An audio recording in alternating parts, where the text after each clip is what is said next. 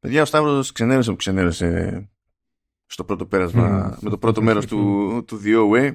Μου λέει, έχει τελειώσει που έχει τελειώσει η σειρά στην ουσία. Υπάρχει το part 2, πάμε να βγάλουμε το part 2. Να φύγει αυτός ο πόνος με τη μία. Ναι, είναι σαν να βγάζει το τσιρό. Το πάμε εκεί να ξεμπερδεύουμε. Τώρα παρά να παρατείνουμε αυτό. Γιατί πώς να σου πω, το ήξερα ότι άμα το αφήσουμε σαν εκκρεμότητα πολύ, με μεγάλη δυσκολία κάποια στιγμή στο μέλλον θα πω «Α, ξέρεις ποια θα ήταν καλή ιδέα να τελειώσουμε το 2A». Αν θυμάστε, στη, στο προηγούμενο επεισόδιο λέγαμε ότι η γενική αντίληψη είναι ότι η, το δεύτερο μέρος Παύλα, τέλος πάντων, δεν τα έχουν βαφτίσει σεζόν και καλά είναι part 1, part 2, τώρα είμαστε στο part 2. Ε, είναι ουσιώδης βελτίωση σε σχέση με το part 1. Ε, οπότε έπρεπε να το διαπιστώσουμε κιόλας αυτό. Να δούμε ναι ισχύει, δεν ισχύει, πώς το εννοεί ο ποιητής και διάφορα άλλα τέτοια όμορφα. Και το καλό στην όλη υπόθεση είναι ότι. Το καλό, τέλος πάντων. Το πρακτικό για εμάς στην όλη υπόθεση είναι πως δεν χρειάζεται το ίδιο setup και να εξηγήσουμε τα βασικά όπως χρειάστηκε να κάνουμε την περασμένη φορά. Δηλαδή, ε, αν έχετε ξεχάσει βασικές ιδέες από το πρώτο μέρος και ξαφνικά προσγειωθείτε σε αυτή τη συζήτηση, θα υπάρχει πρόβλημα. Ναι. Δεν θα εξηγούμε από την αρχή τι σημαίνει way και τα λοιπά, διότι άμα το κάνουμε αυτό θα τελειώσουμε πότε. It is what it is. Ε, οπότε, ναι, αυτό που παίζει στο part 2 είναι ότι καλό σύμφωνα των πραγμάτων δεν θα ήταν το τελευταίο part. Θα υπήρχε τουλάχιστον και ένα part 3, το οποίο δεν πρόκειται να υπάρξει ποτέ. Ευελπιστούμε. Γιατί ποτέ δεν ξέρεις. Δεν θα υπάρξει ποτέ. Ε, έριξε άκυρο ο προετών το, το Netflix, ok.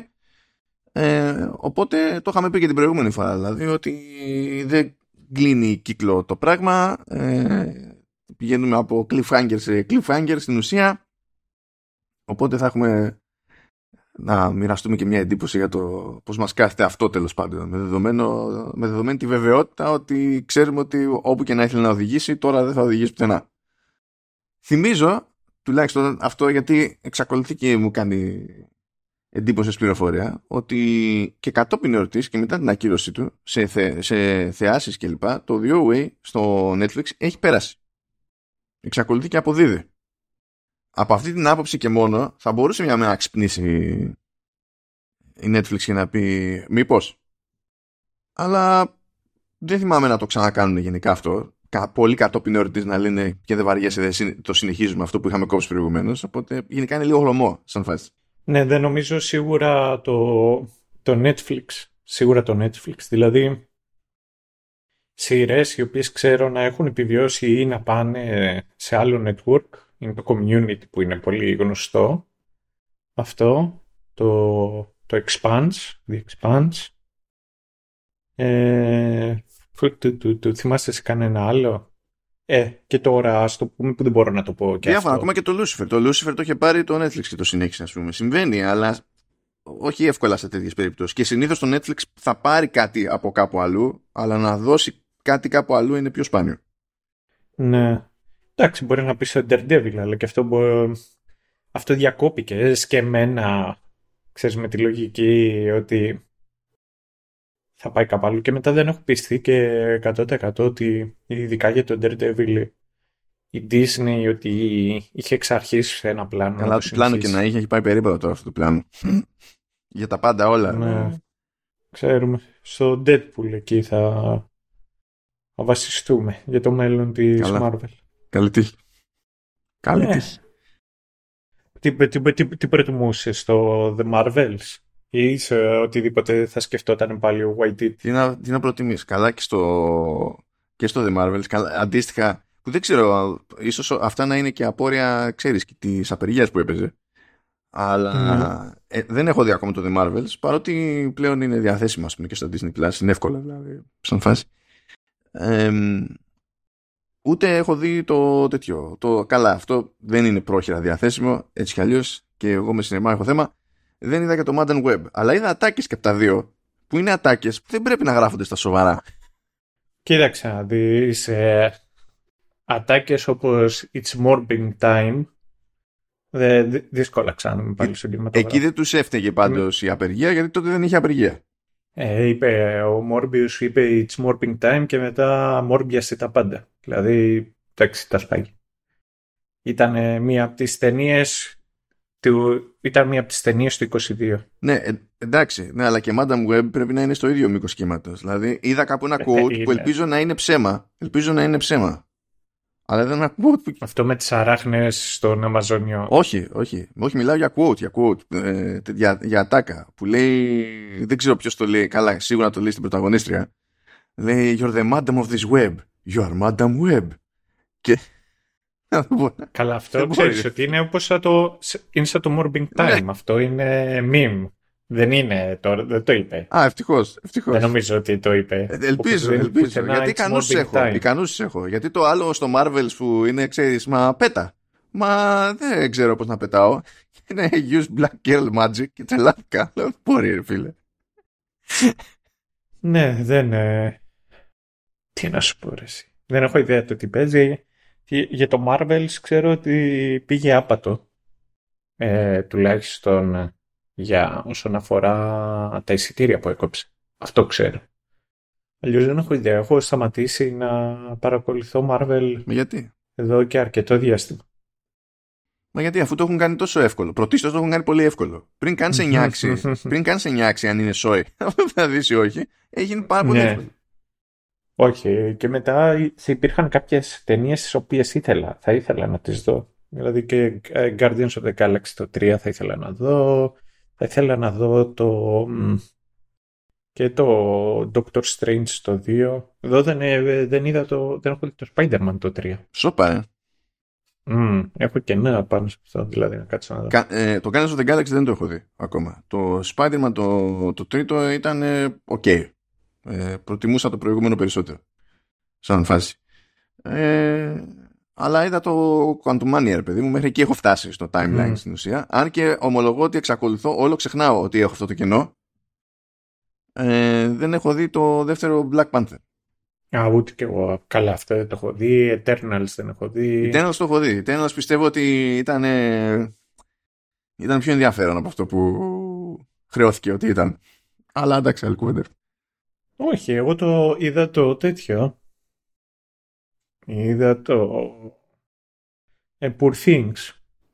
Α, ναι, μου το είπες, ναι, ότι αυτό είδα. Poor Things. Ναι. ναι. Αυτό, αυτό ήταν κάποιες ώρες από τη ζωή μου που δεν πρόκειται να επιστρέψουν ποτέ. ε, θα, θα σου πω από τις ταινίες του Λάνθιμου που έχω δει. Εντάξει, π.χ. κοινόδοντας μετανιώνω, πώς να σου το πω, μακάρι αυτές τις ώρες που μου πήρε για να δω το κοινό μακάρι να τις έχανα από τη ζωή μου στην κυριολεξία. Δηλαδή να μην, να μην ζούσα εκείνο το διάστημα. Ήτανε, ήτανε, μια... δεν, δεν μου άρεσε καθόλου ο κοινόδοντας. Αντιλαμβάνομαι το τι μπορούσε να πει, το τι ήθελε να πει, το ίδιο ισχύει. Το, το The Favorite μου είχε κάνει γούστο. Μου είχε κάνει γούστο το favorite. Τώρα με το Poor Things είχε αρκετό γέλιο έως πολύ. Δηλαδή γέλασα. Το Poor Things είχε μερικές ατάκες οι οποίες μετράγανε. Έβλεπες η ηθοποιή ιδιαίτερα και η Emma Stone ότι γούσταρε και έπαιζε και γούσταρε. Ε, συζητάει λέει και κάνει, πώς να πω, καταπιάνεται με πολλά πράγματα. Ο Λάνθιμος με πολλά α, πολλά διαφορετικά θέματα, αλλά είναι ένα τσιτάτο, ρε παιδί μου, με όλα τα θέματα τα οποία θα ήθελα μπορεί να τα πει. Τα έχει κάνει ένα κολάζ και απλά στο τέλος νιώθω ότι δεν λέει και τίποτα. αυτό είναι. Θα έλεγα ότι δεν είσαι, με αυτά και με αυτά δεν είσαι φίλος του, σε γενικές γραμμές του Λάνθη. Όχι, δεν είναι τόσο του στυλ μου, αλλά δεν μπορώ να πω ότι ο τύπος είναι σε καμία περίπτωση ότι είναι ούτε άσχετος, ούτε τυχαίος, ούτε τίποτα. Καλά, αυτό πια νομίζω δεν είναι, δεν, δεν θα είναι σοβαρό debate πια ακόμα και αν κάποιοι δεν γουστάρουν δηλαδή τις δουλειές του. Είναι πολύ ωραίο. Είναι πολύ ωραία και ιδιαίτερη φωτογραφία του σε αυτή την ταινία και, τα, και αισθητικά είναι ωραία. Τώρα νομίζω ότι ήταν, ήταν κάπου φλίαρος. Αυτό εγώ νιώθω. Με τη συγκεκριμένη περίπτωση. That's it. Και μετά το άλλο το οποίο θα πάω να το δω, αυτό δεν πρόκειται να το χάσω, είναι και όλα στην άλλη εβδομάδα, είναι το Dune. Επίτηδες δεν έχω δει το πρώτο μέρος, γιατί θέλω να το πάω one, two in one go. Να. Ναι, είναι ωραίο και το, το πρώτο. Γιατί, πώς να σου πω, έχω, έχω δει το... Ε, έχω δει του Lynch. Έχω δει το extended ναι. του Lynch, το οποίο δεν το γουστάρει ο Lynch. Αλλά τέλος πάντων, το είδα και αυτό. ε, το extended του Lynch, ξέρεις που το πέτυχα; Πού; Γιατί δεν είναι προβλεπέ να κυκλοφορεί και να το βρίσκεις. Στο Pornhub. Όχι, Α, αλλά δεν περίμενα, δεν περίμενα ε, ε, ε, πώς να σου πω, σε πνευματικό επίπεδο να πέσει τόσο κοντά. Πριν από πολλά χρόνια το είχε δείξει για λόγους που δεν, αντιλα... δεν θα αντιληφθώ ποτέ το New Channel. ποιο είναι το New Channel; Είναι σαν το old, υπάρχει old channel και new channel. Τι είναι Δεν αυτό; μπορεί να μην προλάβεις το και λίγο το New Channel, αποκλείεται. Πού ήταν αυτό; Τι είναι που ήταν, φίλε; Έπαιζε εδώ πέρα στην Αθήνα. Ναι, ρε. Μα νομίζω αυτό ήταν τότε στην εποχή του. ε, Παίζει να ήταν και. ε, να πάλευε να ήταν και εθνικής εμβέλειας. Μετά, μετά δεν θυμάμαι τι έγινε, αλλά θυμάμαι το. Εντάξει, εγώ ήρθα στην Αθήνα 2007 και η αλήθεια είναι ότι σχεδόν ποτέ δεν ε, έβλεπα τηλεόραση εδώ πέρα στην Αθήνα και μετά, ξέρεις, δεν είμαι σίγουρος ότι στο νησί είχε παίξει αυτό ποτέ. Καλά, ναι, που δεν ξέρω κι εγώ τώρα να σου πω. Ναι, δηλαδή εγώ έβλεπα αρκετά από τα κριτικά τα οποία ήταν, ε, ξέρεις, έχω δει, ναι, Πιο εύκολο. έχω δει Κίδων, Κρήτη 1, Κρήτη TV, αυτά. Φίλε, new, new, channel, new channel και μαζί με τις διαφημίσεις που έβαζε το είχε ξεκινήσει 9 η ώρα το βράδυ και τελείωσε, ξέρω εγώ, 3 η ώρα τη νύχτα. Είχε διαλυθεί, Ναι. δεν ξέρω τι διάλογο είχε κάνει εκεί πέρα. Αλλά έχω, τα έχω δει λοιπόν αυτά. Έχω δει. Περίμενε ρε, κάτσε, κάτσε έτσι όπως το είπες. Ήταν αυτό, ήταν ένα κανάλι που βαρούσε συνέχεια διαφημίσεις από ροζ τηλέφωνα με στριπτιτζούδες όπως έβαζε η Καραδίμου. Μου αρέσει που φαντάζεσαι ότι περιέγραψες πάνω κάτω ένα συγκεκριμένο κανάλι στην ελληνική τηλεόραση από τα 90s. Α, το κάνανε πολλά Ναι. αυτό. Α, μα λες για 90s δεν είχα ιδέα. Α, ε, ε, έχω δει επίσης και το, και το τηλεοπτικό, το Dune, που ήταν ένα εξαωράκι.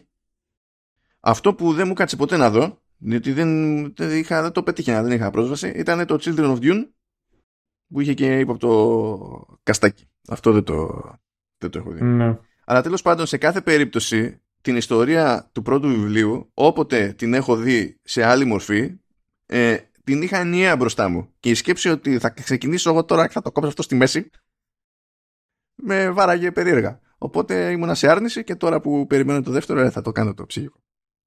Μμ, Δεν ξέρω αν το έχετε καταλάβει, είναι σαν να προσπαθούμε να αποφύγουμε να συνεχίσουμε το DOA, αλλά Ναι. πρέπει να πρέπει να λειτουργήσει εδώ το πράγμα. Οπότε, από τη στιγμή που δεν έχουμε να εξηγήσουμε και πάρα πολλά, ε, τι να πω, απλά είχαμε μείνει στη, στο τέλος του Part 1 ότι μάλλον κατάφερε και ταξίδεψε η OA και ε, απορία από εκεί πέρα, ερωτηματικό. ναι, δεν έλεγε αργλούμπες ότι κάτι ισχύανε από αυτά τα οποία έλεγε και ότι τώρα τι συνέβη. Ναι. Ε, οπότε ας πούμε τώρα με μια τε- τελείως γενική θέση για το, για το Part 2 και ξεκινάμε μπαμ μετά. Ναι. Ε, ε, έχω την εντύπωση ότι ήταν καλύτερο το Part 2 από το Part 1. Ε, νομίζω μ, καινούργιοι χαρακτήρες βοηθήσανε. Ιδιαίτερα ο, ο Καρίμ. Ε, αυτός νομίζω ότι έπαιξε, το είχε και ήταν ωραίος. Έχουμε και ως περαστική τη Zendaya, μιας και λέγαμε και για Dune. Ναι, ισχύει. Έχουμε τη Zendaya εκεί περαστική. Ε, που τα σπάγε το όνομα της, που την έλεγανε Φόλα. Εγώ όπως και... Εκείνη την ώρα Εδώ γούσταρα. μεταξύ κάπου πήρε ταυτί μου ότι δεν, τη- ότι δεν το λέει το όνομα Zendaya, το λέει Zendaya, κάτι τέτοιο. Αλλά τέλος πάντων, οκ, never mind. Συνέχισε. Δεν έχω ιδέα. Δεν έχω ιδέα πραγματικά. Πώς το έχει. Κάποια στιγμή δεν μπορεί να αφιερώσει λίγα χρόνο να μάθει. Αυτή τη στιγμή όχι. Λοιπόν, ήταν πιο σόι από ότι το πρώτο. Αυτή την εντύπωση έχω. Έτσι μου φάνηκε. Ε, Τώρα το άλλο το οποίο ισχύει είναι το ότι ένιωσα κιόλας ότι έχει περισσότερο ενδιαφέρον το story. Διότι από τη στιγμή που στην πρώτο, στο πρώτο κομμάτι της ιστορίας αφιερώσαμε τα περισσότερα επεισόδια έχοντας ως επιτοπλίστων την ΟΕ να σου λέει για πράγματα τα οποία είχαν γίνει στο παρελθόν είχε μια, να πω, μια περιοδικότητα το, το κάθε επεισόδιο. Δηλαδή είχε ένα στάνταρ κύκλο που σου έδειχνε κάποια, κάποιες σκηνές από το παρελθόν εκεί αφιέρωνε το περισσότερο χρόνο το επεισόδιο και μετά είχε τους χαρακτήρες του σήμερα τότε από το σχολείο να προχωράνε προς τα μπροστά και να δεις ξέρεις πώς εξέλισε τη ιστορία. Αλλά πρακτικά δεν είχε κάτι να διακυβεύεται, κάτι να δεις, κάτι το οποίο να σε κρατήσει για να προχωρήσεις μπροστά. Ε, και μετά ήταν όσο διασκεδαστικό μπορεί να πεις ότι ήταν για να προχωρήσει πιο πέρα.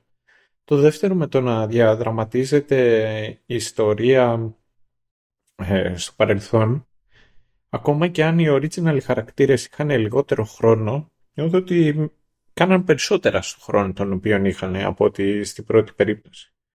Γενικότερα ένιωσα ότι με την επιλογή να κρατηθεί ένα συγκεκριμένο timeline και να αφιερωθεί ο χρόνος με το να εξελίσσει τη ιστορία και να πάει μπροστά, σίγουρα ωφέλησε την ιστορία. Ε, ενώ πιστεύω ότι γενικότερα η δεύτερη σεζόν ήταν πιο μαζεμένη με την έννοια στο πώς πιάνει διαφορετικά storylines και προχωράει. Ε, ταυτόχρονα ήταν από ένα σημείο και έπειτα και πιο, πώς να σου το πω, ήταν σύλλη. Υπάρχουν στιγμές στις οποίες είναι, λες, Μα λέγα, τι, τι, τι έχουν πιει αυτοί. Κρατήστε το ναι. αυτό, εννοεί πρωτίστως, δηλαδή αυτό το πρωτοέπαθε σίγουρα στο τέταρτο επεισόδιο από τα 8. Ναι, θα καταλάβετε ναι, όταν ναι, έρθει η ώρα. Ναι. ναι. αυτό. Τώρα νιώθω ότι είδα δύο κύκλους μιας σειράς θα ήμουν και πολύ ok να μην το είχα δει. Αυτό είναι. Ότι άμα έχεις περιορισμένο χρόνο όπως την χάνει αυτή τη στιγμή να έχω εγώ, ότι θα μπορούσα και να αφιερώσω χρόνο κάνοντας κάτι άλλο. Δεν είναι του πεταματού, αλλά it's ok. Σίγουρα η δεύτερη σεζόν μετράει λιγάκι περισσότερο από την πρώτη. Αυτό. Ε, ναι. Πιστεύω ότι σου φαίνεται αυτό ότι ρολάρει καλύτερα. Καλά, όντως βοηθάει διότι δεν, δεν αφιερώνουμε τόσο χρόνο σε θέματα background στην πραγματικότητα. Απλά προχωράνε μονίμως όλα προς τα εμπρός. Και από τη στιγμή που φέρνει περισσότερους χαρακτήρες και έχει να κουμαντάρει περισσότερους χαρακτήρες πρέπει να είναι πιο συγκεκριμένα αυτά που κάνει στο χρόνο που δίνει σε κάθε χαρακτήρα. Παρ' όλα αυτά πάλι έχανε το ζύγι. Δηλαδή πάλι είχαμε κάποιους χαρακτήρες που ε, ενώ μπορείς στην πρώτη, στο πρώτο μέρος να μην κάνανε πράγματα τώρα απέκτησαν μια κάποιο είδους τέλος πάντων ταυτότητα αλλά δεν πρόλαβε να κάνει το ίδιο πράγμα με τους νέους και δεν ξέρω αν το πλάνο ήταν, ε, ξέρεις, να το κρατήσει καβάτσα, ξέρω εγώ, για το Part 3, πάλι να κλείσει τότε κάτι τρύπες. Διότι θέλω να ζητήσω ένα, μια μεγάλη συγγνώμη από το φίλο Τζέσι, ε, που είπαμε ότι δεν ξέρουμε γιατί πήγε στο Part 1, δεν παίζει κανένα ρόλο, είναι τελείως μαϊντάνος. Γιατί προφα... από ό,τι φάνηκε στο, στο δεύτερο part είχαν αποφασίσει ότι κάτι πρέπει να τον κάνουν. Και ε, δεν, δεν ήταν, απλά δεν ήταν προγραμματισμένο για το Part 1. Ε, αλλά και πάλι έρχονται νέοι χαρακτήρες όπως η περίπτωση ξέρω, της Mo που πραγματικά είναι τελείως ό,τι να είναι. Ε, έχουμε κάτι τέτοια παραδειγματάκια αλλά τουλάχιστον ρολάρει περισσότερο και καλύτερα το, το πράγμα. Αυτό που μου έκανε εντύπωση είναι ότι ενώ έτσι κι αλλιώς το Part 1 σε επίπεδο ιδεών είναι κουφό. Ε, ε, ε δεν περίμενα το να βρει ένα τρικ ακόμη για να σε κουφάνει σε, ανάλογη, σε ανάλογο επίπεδο και κατεύθυνση τέλος πάντων στο part 2. ασχέτως αυτού νομίζω ότι ε, αυτό, που, αυτό το μοτίβο που ακολουθεί η όλη φάση είναι το αρχικό μοτίβο το, το μοτίβο της τριλογίας του Matrix ε, το οποίο θέλει εξήγηση παρακάτω διότι θα πρέπει να εξηγήσουμε πια πώς βγαίνουν αυτοί οι παραλληλισμοί όταν, αφού πιάσουμε τα spoilers γιατί αλλιώς κρίμα. αλλά τέλος πάντων δεν μου φάνηκε τόσο καλύτερο όσο υποτίθεται ότι ε, υποστήριζε η κοινή γνώμη, ας το πούμε έτσι. Η κοινή γνώμη, είτε πιάσουμε καλά, δεν είναι ότι κοίταζα το τι έλεγε ο κόσμος, έλεγα, έβλεπα περισσότερο ότι λέγανε κριτική, κριτική, τουλάχιστον σε μπάντες που θεωρώ ότι τέλος πάντων έχει νόημα να κοιτάζω συνήθως. Ε, οπότε, ναι, νομίζω ότι το δεύτερο μέρος είναι καλύτερο από το πρώτο και ταυτόχρονα υπερεκτιμημένο. Αλλά για να πηγαίνει όπως πηγαίνει κατόπιν εορτή στο Netflix, πιστεύω ότι υπάρχει μια δίψα για κάτι που ξέρεις τράβα ένα mindfuck ας πούμε και τι έγινε τώρα ε, πού είναι το gif με το, με το Δημήτρη Παπαδόπουλο από τους απαράδεκτους ναι. υπάρχει ένα, ένα τέτοιο mood ρε παιδί μου ότι θα το γούσταρα ο κόσμος με την ίδια λογική που ο κόσμος είχε σκαλώσει για πάντα τέλος πάντων ε, ας αφήσουμε την κατάληξη αλλά είχες σκαλώσει για πάντα με το όχι το, το ξεχνάω. Μου έρχεται, μου έρχεται Survivor και φυσικά δεν είναι το Survivor. Α, το Lost. Με το Lost. Με το Lost. Που είχε φάει ναι. ανάλογο σκάλωμα με το, με το Lost. Θέλεις κάπως να κουμπώσουν τα πράγματα, να βγει άκρη με το puzzle και τα λοιπά, αλλά ταυτόχρονα ελπίζεις να σε στείλει κάπου στο διάλογο και να αναρωτιέσαι και να έχεις το περιθώριο να φτιάχνεις θεωρίες κτλ. Ω προς αυτό, και στο part 2 δεν πιστεύω ότι τα πηγαίνουν άσχημα. Αλλά δεν θα μάθουμε ποτέ τι κουμπώνει, πώς και τα λοιπά. Αυτό είναι ένα άλλο ζήτημα. Anyway, μην το τραβήξω παραπάνω πάμε κατευθείαν τέτοιο, spoilers. Ναι. Και γι' αυτό δεν είπα καν τι γίνεται στο πρώτο επεισόδιο εδώ. Ε, δεν υπάρχει τρόπο χωρίς spoilers. Ε, πάμε κατευθείαν. Παπ. Spoilers. Ε, όπου πρέπει να δούμε σε κάποια φάση τι έγινε με το ταξίδι. Ε, αλλά κάπως να αρχίσουμε να γνωριζόμαστε και με τους νέους χαρακτήρες. Και όλα ξεκινάνε υποτίθεται λίγες ώρες πριν συμβούν ε, πριν γίνει η επίθεση στο σχολείο, στο Part 1 και υποτίθεται ότι αυτά που βλέπουμε σε αυτό το, το στάδιο τρέχει, τρέχουν παράλληλα ως γεγονότα με εκείνα τα, τα γεγονότα. Οπότε γνωρίζουμε τον, τον Καρίμ που ξυπνάει έχοντας δει στο όνειρό του την, την No Way ή Prairie, ό,τι θέλετε και τέλος πάντων τον χώνουν εκεί πέρα σε μια υπόθεση για να βρει την Μισελ Βου που εμείς ξέρουμε Μισελ Βου ή Μπακ Βου από το, το Part 1. Αλλά υποτίθεται ότι είμαστε σε άλλη διάσταση, οπότε λειτουργούν κάπως αλλιώς τα πράγματα εδώ πέρα. Έχει έρθει μια γιαγιά εκεί, έχει εξαφανιστεί λέει, συνήθιζε να μου στέλνει κάτι χρήματα, είχαμε μια επικοινωνία χ, αλλά τελείως άφαντη και ανησυχώ κτλ. OK, okay, μπράβο. Ε, υποτίθεται ότι έμπλεκε με, ένα, με κάποιο είδους παιχνίδι γρίφων ε, στο, στο κινητό η, η Μισέλ και μαζεύονταν παιδιά και το έπαιζαν αυτό και προσπαθούσαν να σπάσουν τέλος πάντων τους γρίφους και να προχωρήσουν.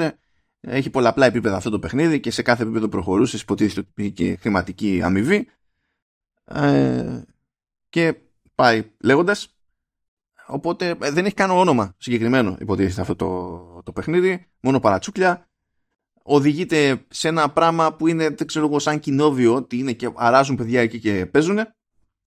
Ε, αφού πέρασε από κάτι κλαμπ, θέλω να πω ότι πέρασε από κλαμπ, είπε θέλω να βρω παιδάκια που παίζουν.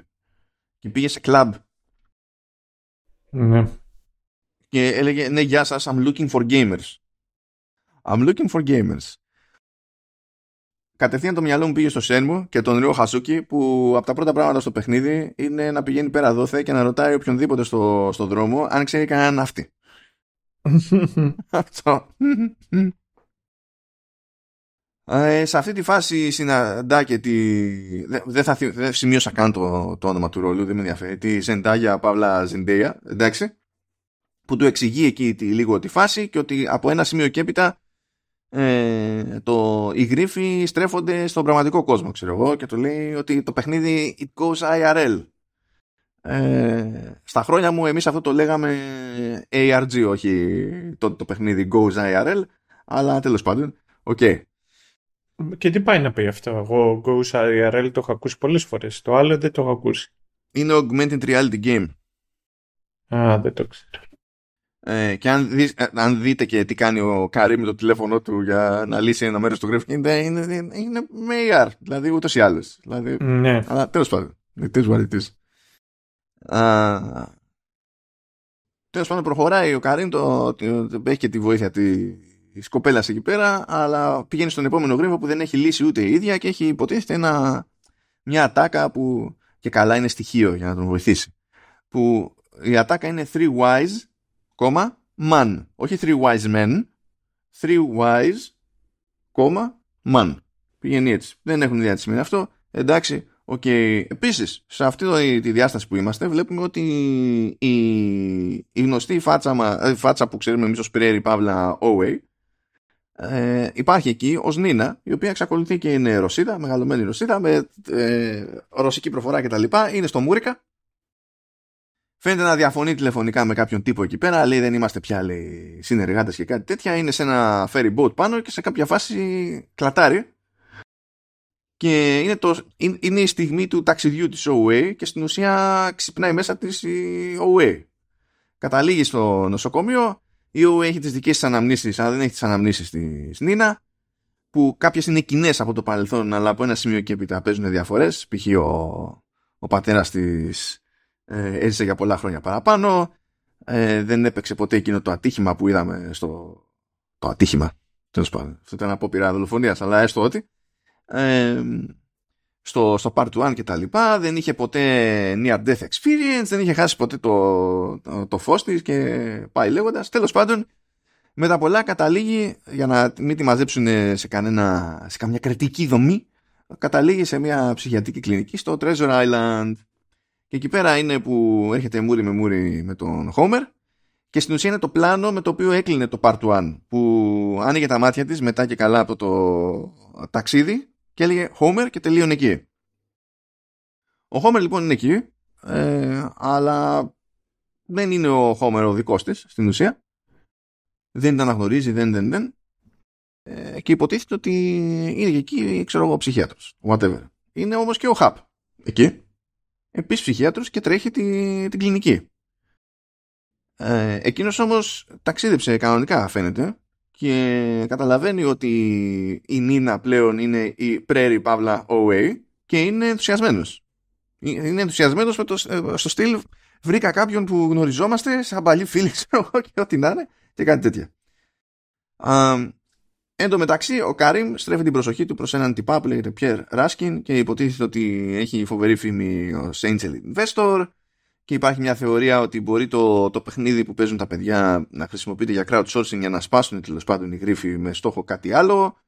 Ε, καταλήγει σε ένα μέρος που λέγεται Curie και συνειδητοποιεί ότι εκεί πέρα τρέχει κάποιο είδους πείραμα που το αυτή τη στιγμή δεν είναι έτσι. Πολύ σαφές. Πώς φαίνεται σαν setup; Πώς σου φαίνεται, πώς φαίνεται σαν setup; Πόσο ήλπιζες ρε παιδί μου όταν είδες το πρώτο επεισόδιο αυτή τη φορά; Πόσο ήλπιζες; Όχι, είχε, πώς να σου το πω, Εμένα ως ένα σημείο μου θύμισε και το, το White Rabbit και What is Matrix. Είδες, είδες.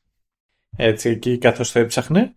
Ε, ε, είδα εκεί ότι ο Biden είναι τέτοιο, είναι ο Πότους. Και δεν, δεν είχαν ιδέα για Barack Obama και τέτοια, ναι. Ναι, ναι. Αυτό και έψαχνα και όλα στο, τη χρονολογία το πότε ήταν. Και ήταν πριν τις εκλογές. Πριν δηλώσει τέλος πάντων ψηφιότητα. Και λέω, κοίτα εδώ. Γι' αυτό, γι αυτό δεν βγαίνει part 3. Είναι, έπαιξε δάκτυλος. Πήρα, τους πήρανε χαμπάρι. Ναι. Αυτό. Επίσης είναι και η Ρέιτσελ και ο Σκοτ. Ήταν μέσα στη ψυχιατρική, δηλαδή είναι όλοι συμπούρδουλοι. Ναι, βασικά όλοι είναι εκεί πέρα, απλά το έχω βάλει στο επόμενο στάδιο. Αλλά ναι, και η Ρενάτα είναι όλο αυτό.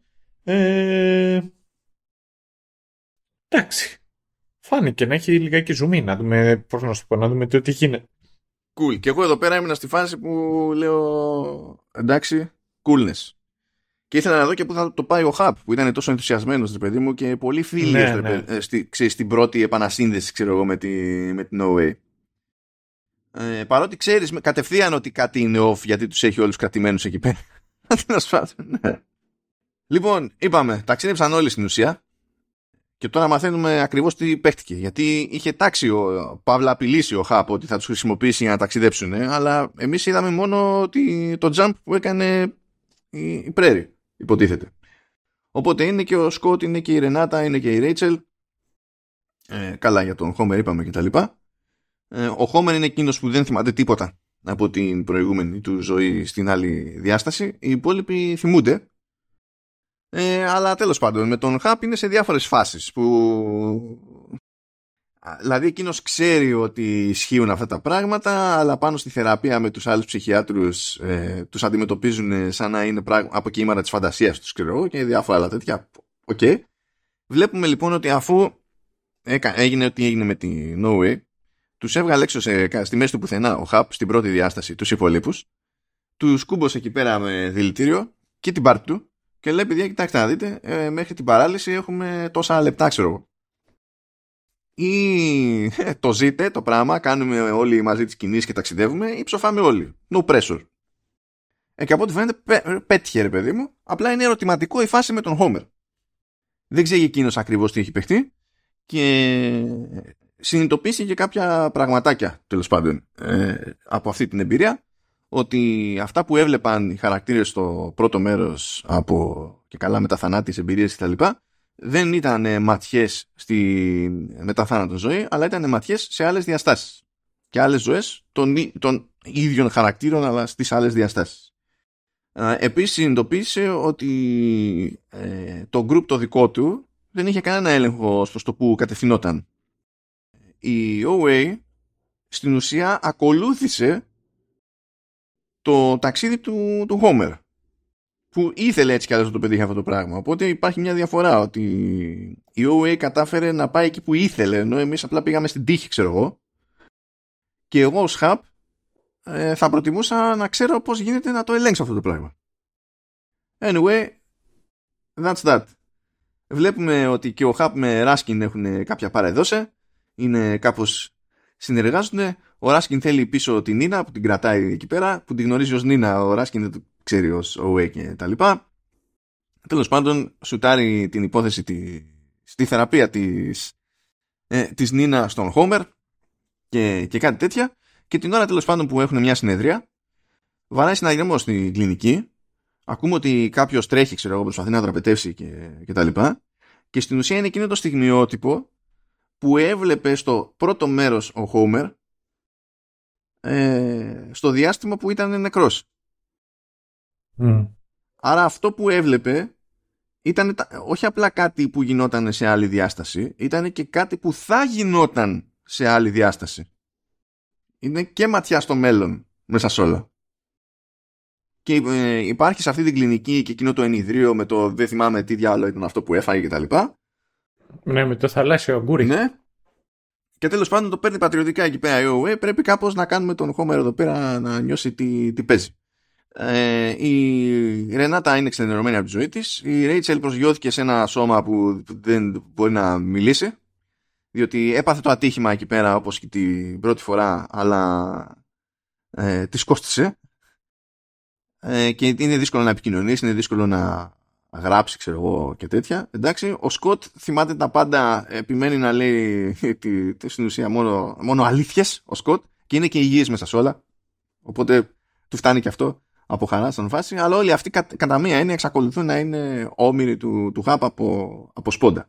Η Ρέιτσελ το μεταξύ, ακριβώς επειδή δεν μπορεί να μιλήσει, άρα δεν μπορεί να ρουφιανέψει εύκολα οτιδήποτε, ούτε μπορεί να γράψει, ξέρω εγώ και τέτοια, έχει καταλήξει με το έτσι θέλω να βοηθά τον χαπ σε κάποια πράγματα πιο ύποπτα που κάνει ξέχωρα και δεν τα ξέρουν και οι υπόλοιποι. Με το σκεπτικό ότι και τι θα κάνει η Ρέιτσελ, θα μπορέσει να τα πει πουθενά, όχι. Άρα, cool.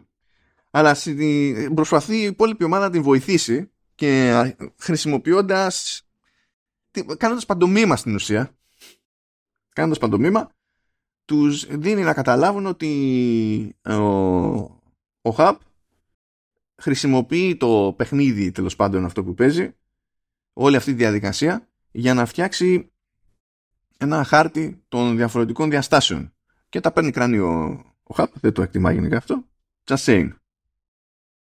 Just saying και αυτό δεν σημαίνει ότι διακόπτει τη συνεργασία με τη, με τη Rachel, αλλά σε κάθε περίπτωση ε, η Rachel το παίρνει λίγο πατριωτικά, πηγαίνει να χωθεί σε μια πόρτα που, σε ένα δωμάτιο που δεν επιτρέπεται υποτίθεται να μπει μέσα. Δεν βλέπουμε τι βλέπει, βλέπουμε ότι σοκάρεται από αυτό που βλέπει. ο Χαπ μπαίνει πάλι σε ένα mode, προσπαθεί να εξηγήσει ότι όλο αυτό στην πραγματικότητα αξίζει τον κόπο, αξίζει τη θυσία, είναι για καλό κτλ. Ε, τον μαχαιρώνει λίγο η Ρέιτσελ. λίγο. Ναι, οπότε τη σκοτώνει και αυτός λίγο. Και εκεί που νεκρώνει ο εγκέφαλος βλέπουμε κάτι νευρώνες ξέρω, και κάνουν ζυπ και ζαπ. Και είναι σαν να υπονοείται, ε, μετα, υπονοείται.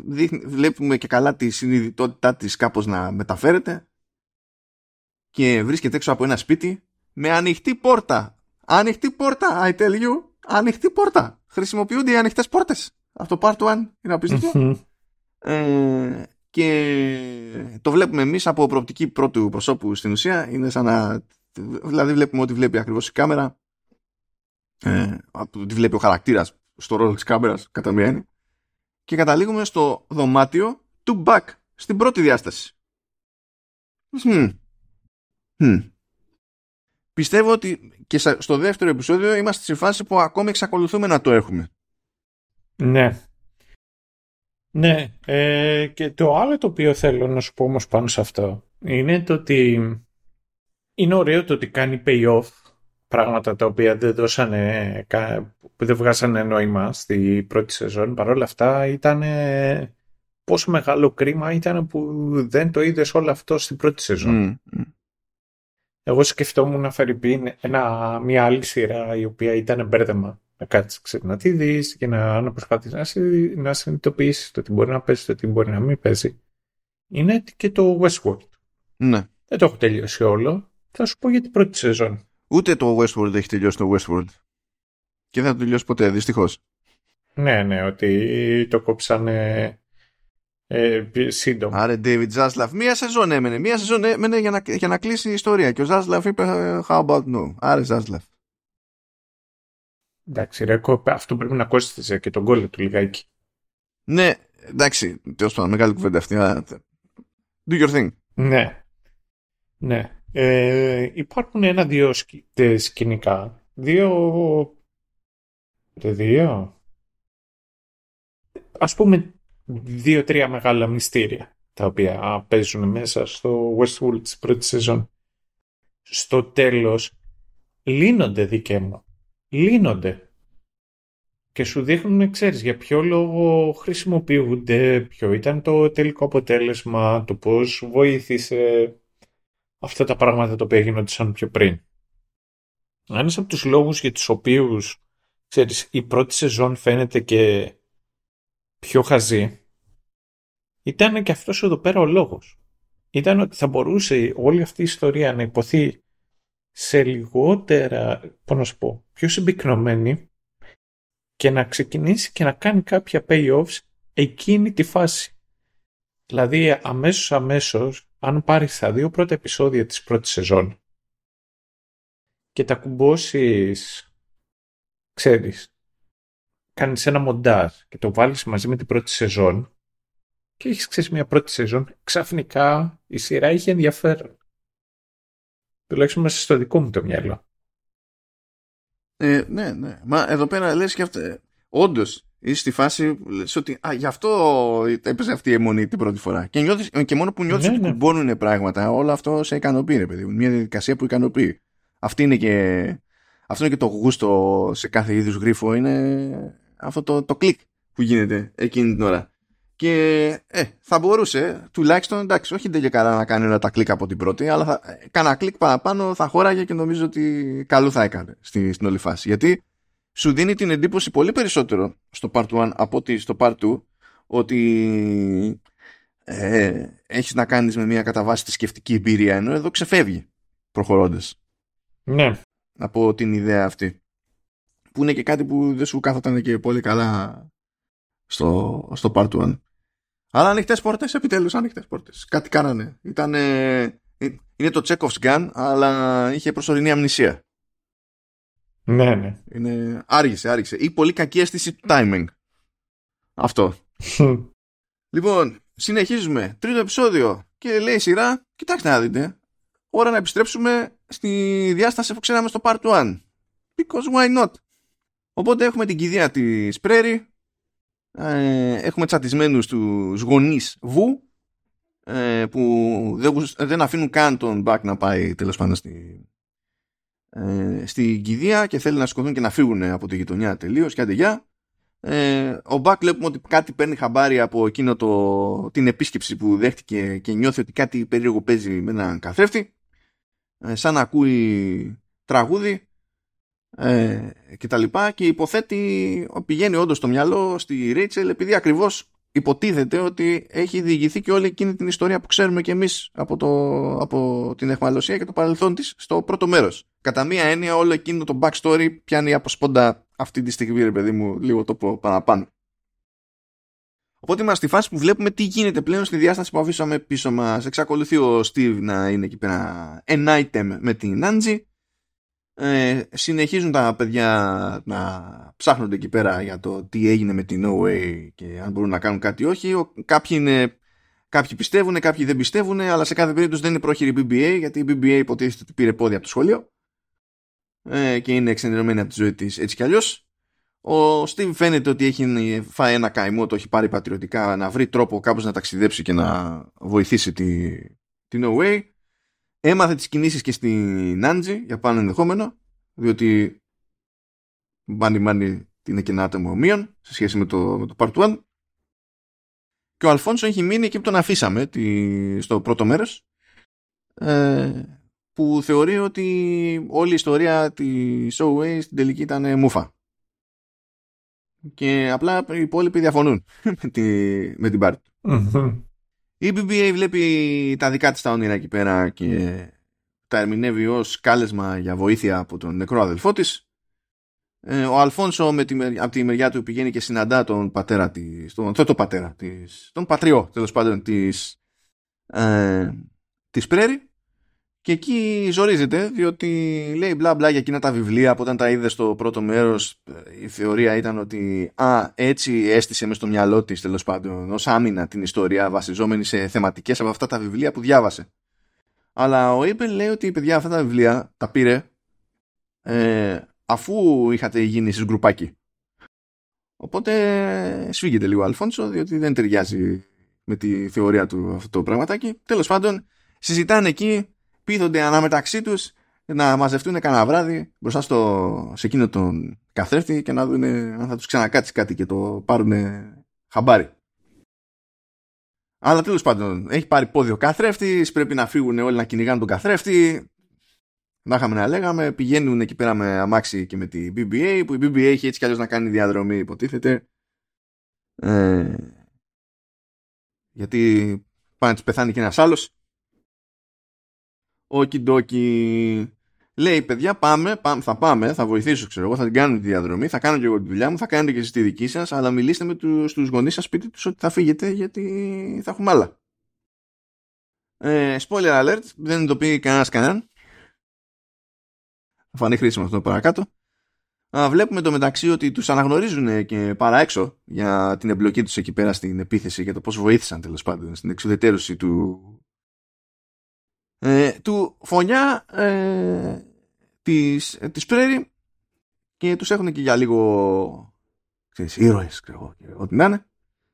Ε, καταλήγουν σε μια εκκλησία εκεί φιλοξενούμενοι για τη νύχτα δεν είχαν που να μείνουν και ο Τζέσι ο Τζέσι που δεν κάνει σχεδόν ποτέ τίποτα πηγαίνει και κλέβει λεφτά από το παγκάρι της εκκλησίας και κάνει κονέ. Μπράβο ρε.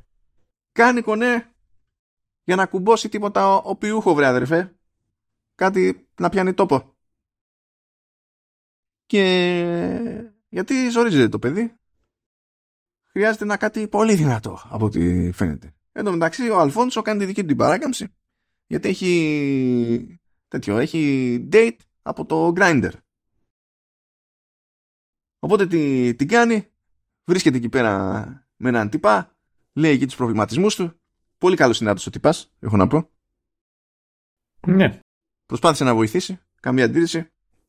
Τέλος πάντων, με αυτά και με αυτά, παιδιά, μην προσπαθείτε. Δηλαδή για τις λεπτομέρειες, απλά ή έχετε δει τη σειρά ή δείτε τη σειρά.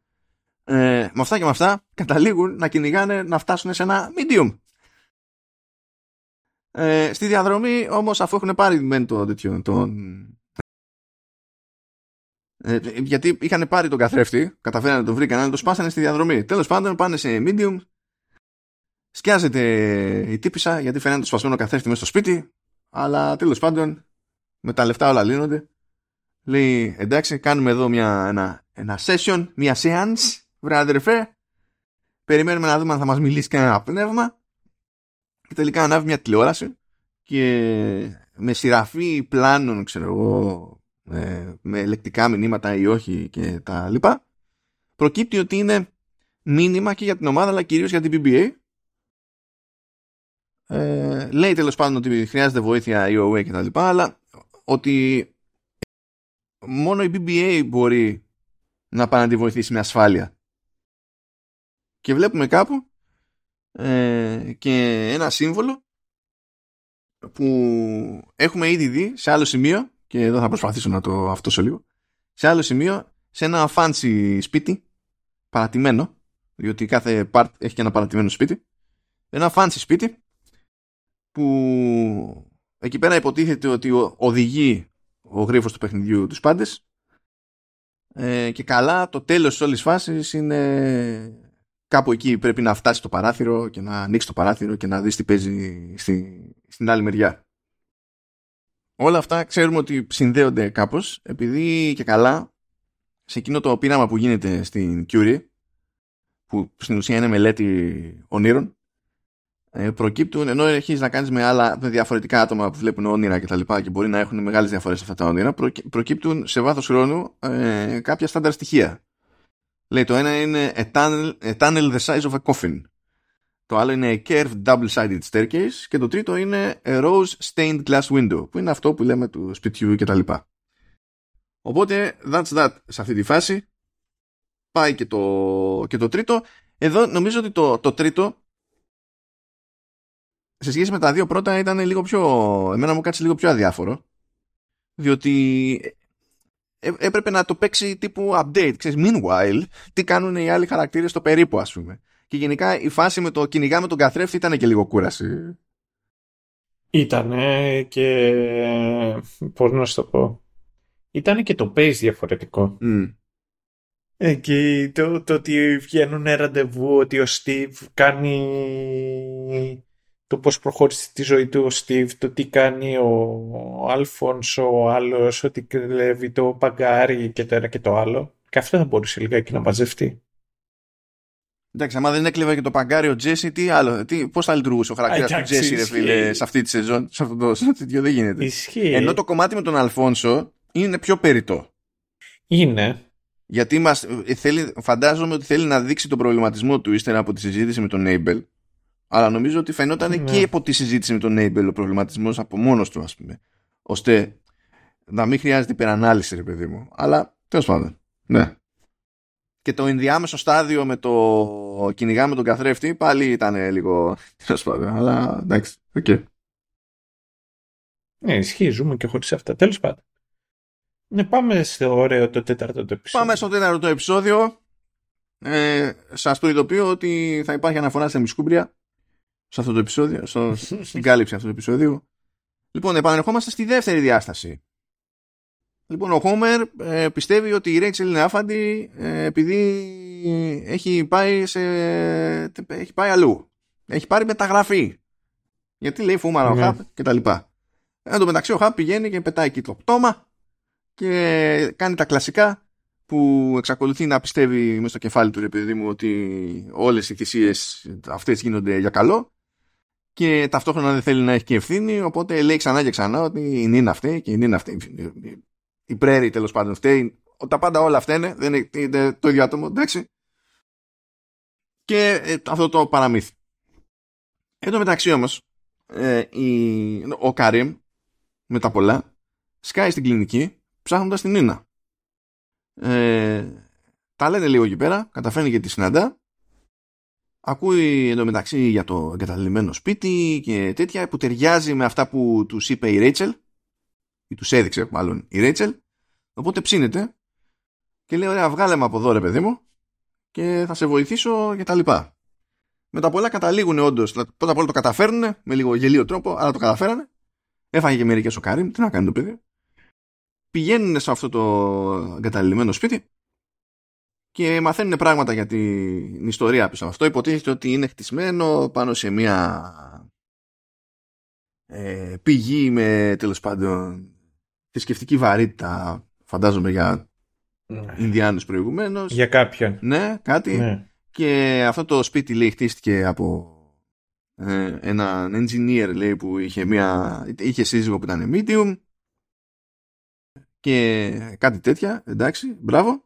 Ε, σε ευχαριστούμε. Ναι. Εντάξει, με αδελφέ, τι να γίνει. Και μας λέει ότι εκεί πέρα στην ουσία γίνανε ε, ότι by design λειτουργεί ως γρίφος το σπίτι και το ζήτημα είναι να μην μπορεί οποιοδήποτε να καταφέρει να μπει μέσα, να περάσει από τις διάφορες παγίδες και να φτάσει σε εκείνο το, το, το παράθυρο και, και πάει λέγοντας. Πάνε και από το σπίτι της Νίνα που δεν αναγνωρίζει και πολλά εκεί πέρα έτσι κι αλλιώς η OA ε, αλλά με αυτά και με αυτά καταφέρνει της ξυπνάει μια ανάμνηση τέλος πάντων ανοίγει με ένα κώδικο εκεί το whatever μια κλειδαριά βρίσκει ένα στοιχείο, μια αναφορά ε, σε κάτι που λέγεται σύζυγη, συζυγία. Και το κοιτάνε και λένε, όχ, ε, 3Y. Δηλαδή 3Ys. 3Ys, man. Και, OK. Okay. Προκύπτει ότι είναι κλαμπ. Αλλά κάτι κάνει ύποπτο εκεί πέρα η Νίνα και παίρνει τηλέφωνο, ξέρω εγώ, και λέει ότι έτσι και έτσι και λέει ωραία. Ε, της λένε ντύσο αναλόγως για την περίσταση ε, μας πιέζεις τώρα γιατί είναι λίγο ξαφνικό αλλά θα φροντίσουμε να στήσουμε τον εξοπλισμό και κανείς δεν ξέρει τι παίζει. Και πηγαίνουν λοιπόν εκεί πέρα παρέα με τον Κάριμ ε, και στην ουσία η Νίνα είναι μέρος κάποιου είδους performance. Τη βάζουν και τη δένουν πάνω σε μια καρέκλα, ανοίγει η σκηνή, από πίσω έχει ένα μεγάλο ενίδριο με ένα τεράστιο χταπόδι, βεντουζάρει το χταπόδι στη Νίνα και αρχίζει και μιλάει στην Νίνα. Εύχομαι να μην του της είπε εκείνη την ώρα λέω που είναι ο The Deeper. Ήσουν, να ξέρεις, ήσουν η πρώτη μου σκέψη όταν είδα τη φάση με το ταπόδι. Λέω θα... Ναι, ναι, ναι.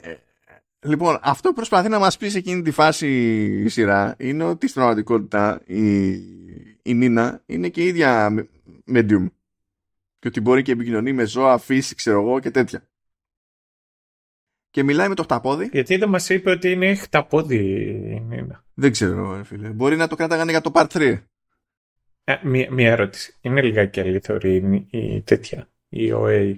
Ή εμένα μου φαίνεται. Α, δεν είμαι σίγουρος. Δεν, δεν, μου έδωσε τέτοια εντύπωση, αλλά τώρα μη... Γιατί δεν είναι δεδομένο ότι αν, ξέρεις, αν είναι σχετικά μικρό το πρόβλημα, αν φαίνεται εύκολα. Ή αυτό ή είναι κοντή.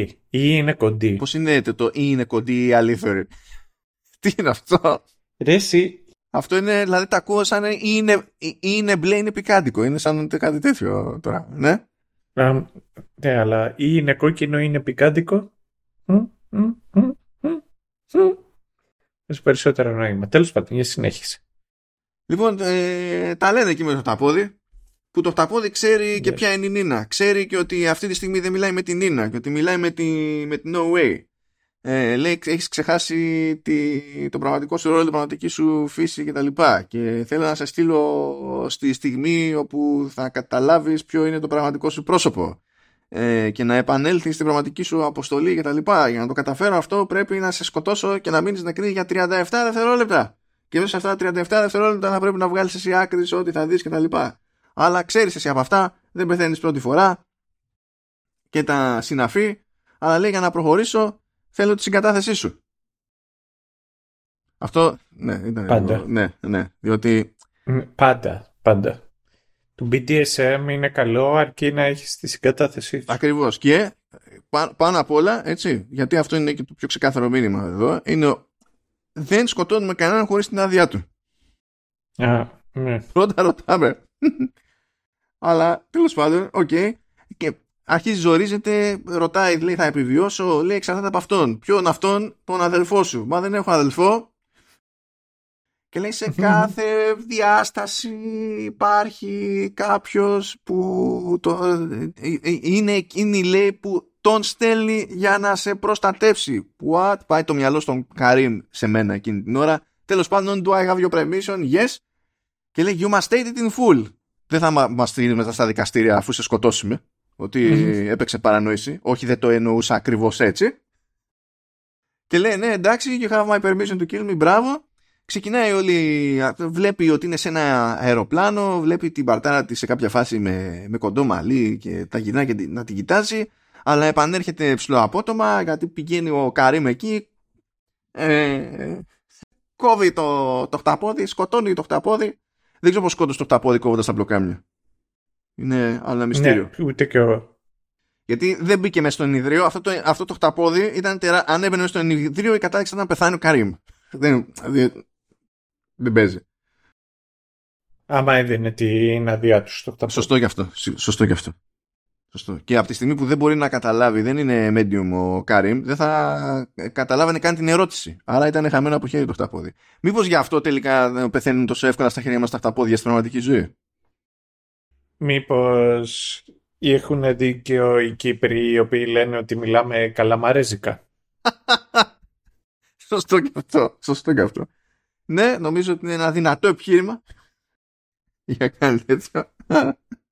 Τέλος πάντων, ε, με τα πολλά τρέχουν να την κάνουν Καρίμ και OA και καταλήγουν να βρίσκονται μπροστά σε μια πόρτα που βλέπουν ότι ήταν μια πόρτα έτσι όπως φαίνονταν μέσα στο παιχνίδι. Τέλος πάντων, OK, okay, περνάνε μέσα, μπαίνουν μέσα στην πόρτα, ευχαριστώ, γεια σας. Στο μεταξύ, ε, άλλη μια άχρηστη, ένα, ένα άχρηστο κομμάτι, ε, ο Χόμερ αποτυγχάνει σε Tinder date. Δεν θα περιγράψω παραπάνω, απλά θα το αφήσω εκεί. Ε, και ο Χαπ γνωρίζει μια τύπησα που συστήνεται ως LOD και συνειδητοποιεί ότι και αυτή ταξιδεύει και ξέρει γιατί μιλάει και είναι πιο πεπειραμένη. Ε, και ότι δεν χρειάζονται πέντε άτομα να κάνουμε τις κινήσεις και τα λοιπά, ότι πάνω απ' όλα μετράει η θέληση για να έχεις τον έλεγχο και τα συναφή και ψήνεται. Το χαπάκι ψήνεται. Του μπαίνουν ιδέες, ιδέες. Δεν θα ρωτήσω καν τώρα που τελειώσαμε το τέταρτο επεισόδιο να μου πεις για το τέταρτο επεισόδιο. Διότι νομίζω ότι τα είπαμε όλα με το χταπόδι. Ναι, ναι, ναι. Αλλά έχω τάξει τουλάχιστον μια αναφορά σε ημισκούμπρια. Θέλω να θυμίσω ναι. ένα φοβερό που δεν ήταν καν. Ήταν. Έπεσε στο... σε διάλειμμα, σε bus break και το έβλεπε. Είναι και σαν τέλος πάντων bonus choir, ας το πούμε έτσι. Παίζει φοβερή, φοβερή ατάκα από ημισκούμπρια. Έλα κοριτσάκι στο βυθό με το χταπόδι που ήταν, το, ήταν ακριβώς το, αυτό το theme. Ναι. Ήταν ακριβώς. Ταιριάζει, είναι ένα προς ένα, είναι όλο super. Αν όμως το θέλεις και μου το πεις. Ναι, σωστό και αυτό. Κοίτα τώρα, να σου πω 90s, άλλες εποχές. Yeah. Okay. Δεν, δεν ξέρω να πω τέτοια. Λοιπόν, είπαμε, ανοίγουν την πόρτα, μπαίνουν μέσα, καταλήγουν στο σπίτι. Ε, και προχωρά, ε, προχωράνε και προσπαθούν από κοινού να, προ, να ξεπεράσουν τις διάφορες παγίδες παύλα γρίφους του σπιτιού. Εδώ έχουμε μια essence από, από το πρώτο Resident Evil. Ναι. Ε, υποτίθεται ότι περνάνε όντως από ένα τούνελ που είναι στενό τέλος πάντων σαν τέτοιο, σαν φέρετρο. Ε, βρίσκουν μια διπλή εκεί ε, ελικοειδή σκάλα ε, και τα λοιπά προσπαθούν να βγάλουν άκρη. Σε κάποια φάση χωρίζουν οι δρόμοι τους καταλήγουν παγιδευμένοι με διαφορετικό τρόπο. Ο Καρύμ πέφτει πάνω στη Ζεντέια που φαίνεται να είναι γερασμένη για άγνωστο λόγο οπότε το παίρνει πατριωτικά να βρει τρόπο να βγει έξω και να την πάρει για να τη σώσει γιατί φαίνεται ότι είναι θανατά. Η OA για να μην τα πολυλογούμε περνάει από διάφορα στάδια μέχρι που ε, μεταφέρεται σε κάτι δέντρα όπου την αγκαλιάζουν με τα κλαδιά τους συνδέονται έτσι όπως συνδέονται τα δίκτυα των μανιταριών και τις μιλάνε τα δέντρα. Ανάμεσα σε δέντρα και χταπόδι τι προτιμάς; Ε, δέντρο. Δέντρο. Δέντρο. Γιατί, εξήγησε το μας. Ε, δεν, δεν μου αρέσουν τα θαλασσινά. Το χταπόδι το τρώω, αλλά γενικότερα δεν τα τρώω τα θαλασσινά. Επίσης, τα δέντρα μας δίνουν το οξυγόνο. Και είναι πολύ σημαντικό αυτό γιατί είναι ανθρωπότητά μας. Και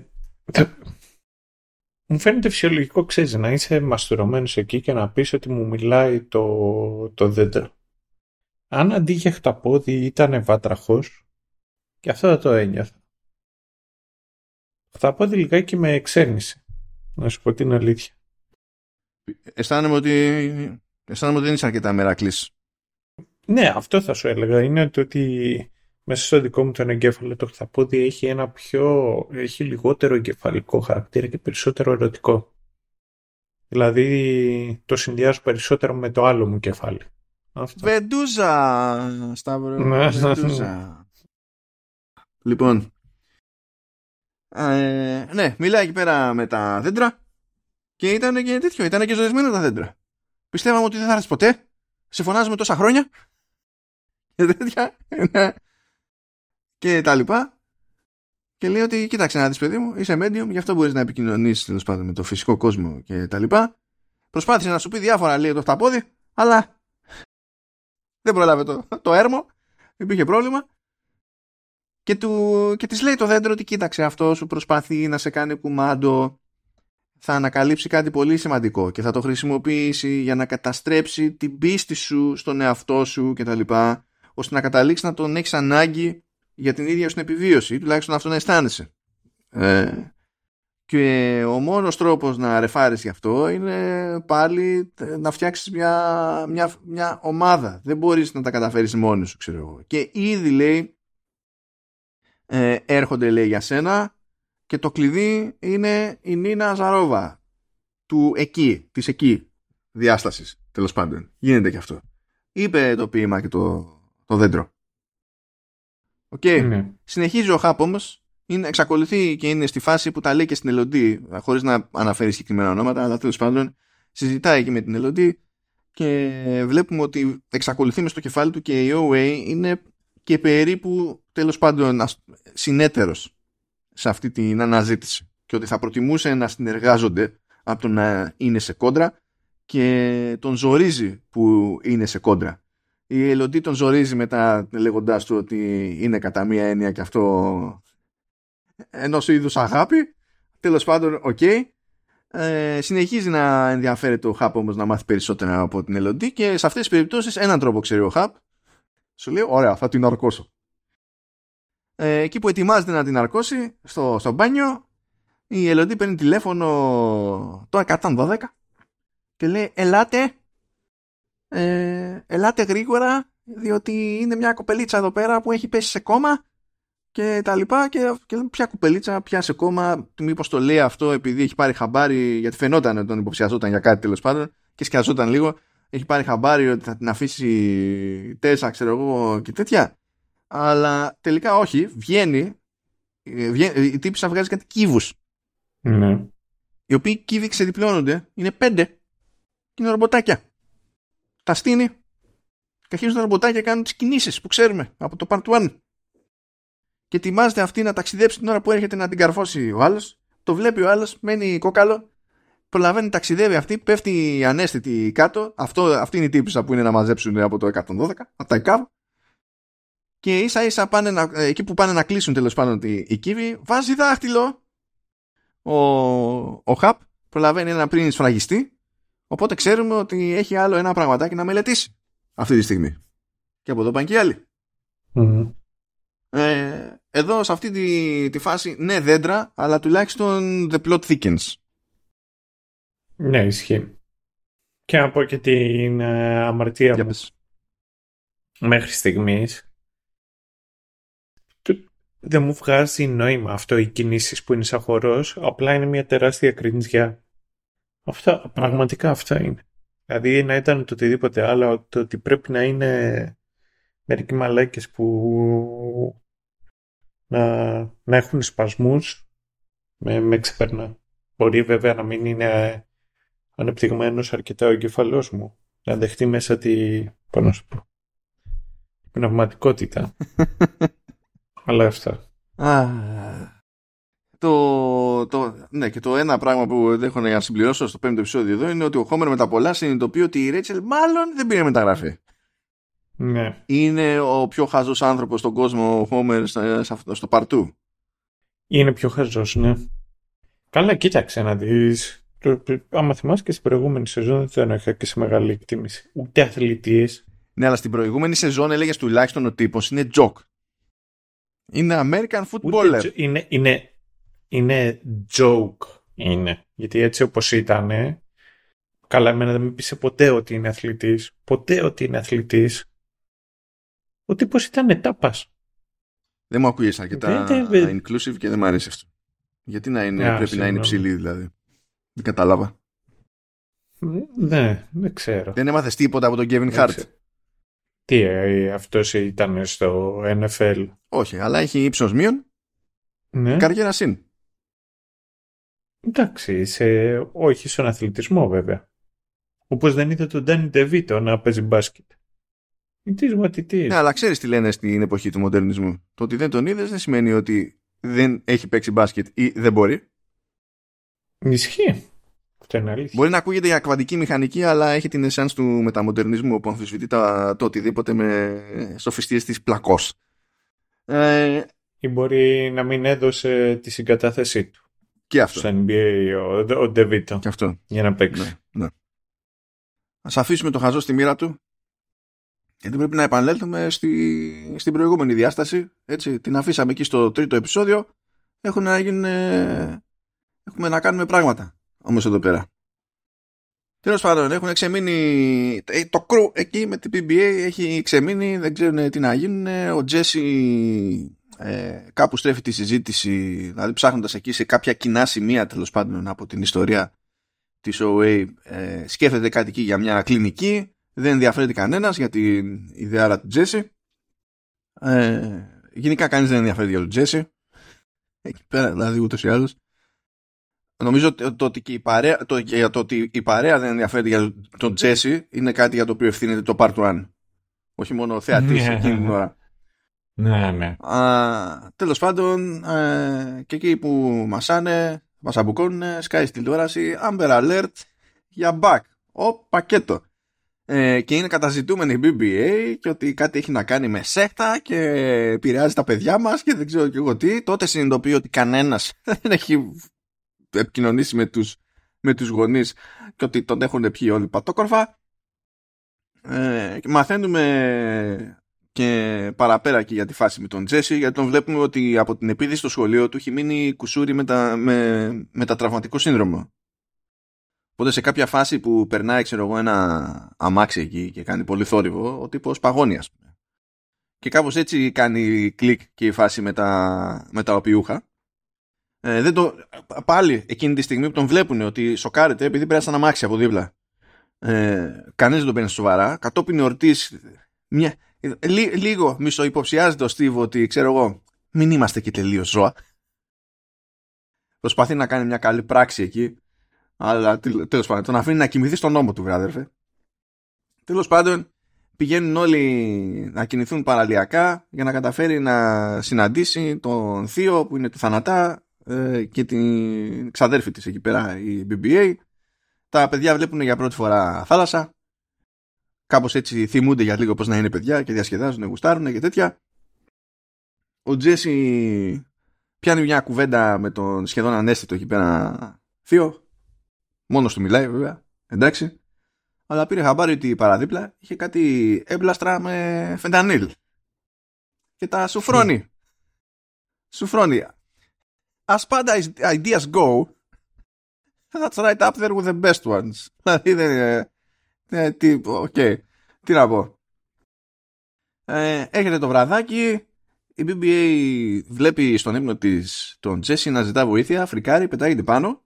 Τρέχει πανικόβλητη γιατί είχαν μείνει σε κάτι σκηνές στην παραλία τα, τα παιδάκια. Πηγαίνει στη σκηνή του και τον βρίσκει και είναι, έχει μπουκώσει όλα τα τέτοια. Τα έχει βάλει πάνω του όλα τα έμπλαστρα. Και είναι, είναι νεκρός ο Τζέσι. Πάει ο Τζέσι. Φρι, φρικάρουν όλοι, τρελαίνονται πιο πατριωτικά το παίρνουν Buck και Steve όπου αρχίζουν και κάνουν τις κινήσεις που ξέρουν ότι ε, έτσι αναστήθηκε ο Σκότερ παιδί μου στο part 1 που βλέπαμε. Αλλά δεν πιάνει με τίποτα. Στο τέλος πάνε να την κάνουν ε, ο Steve αλλάζει γνώμη γυρνάει πίσω και συνεχίζει και χτυπιέται μόνος του πολύ απλά δεν μπορεί να το δεχτεί.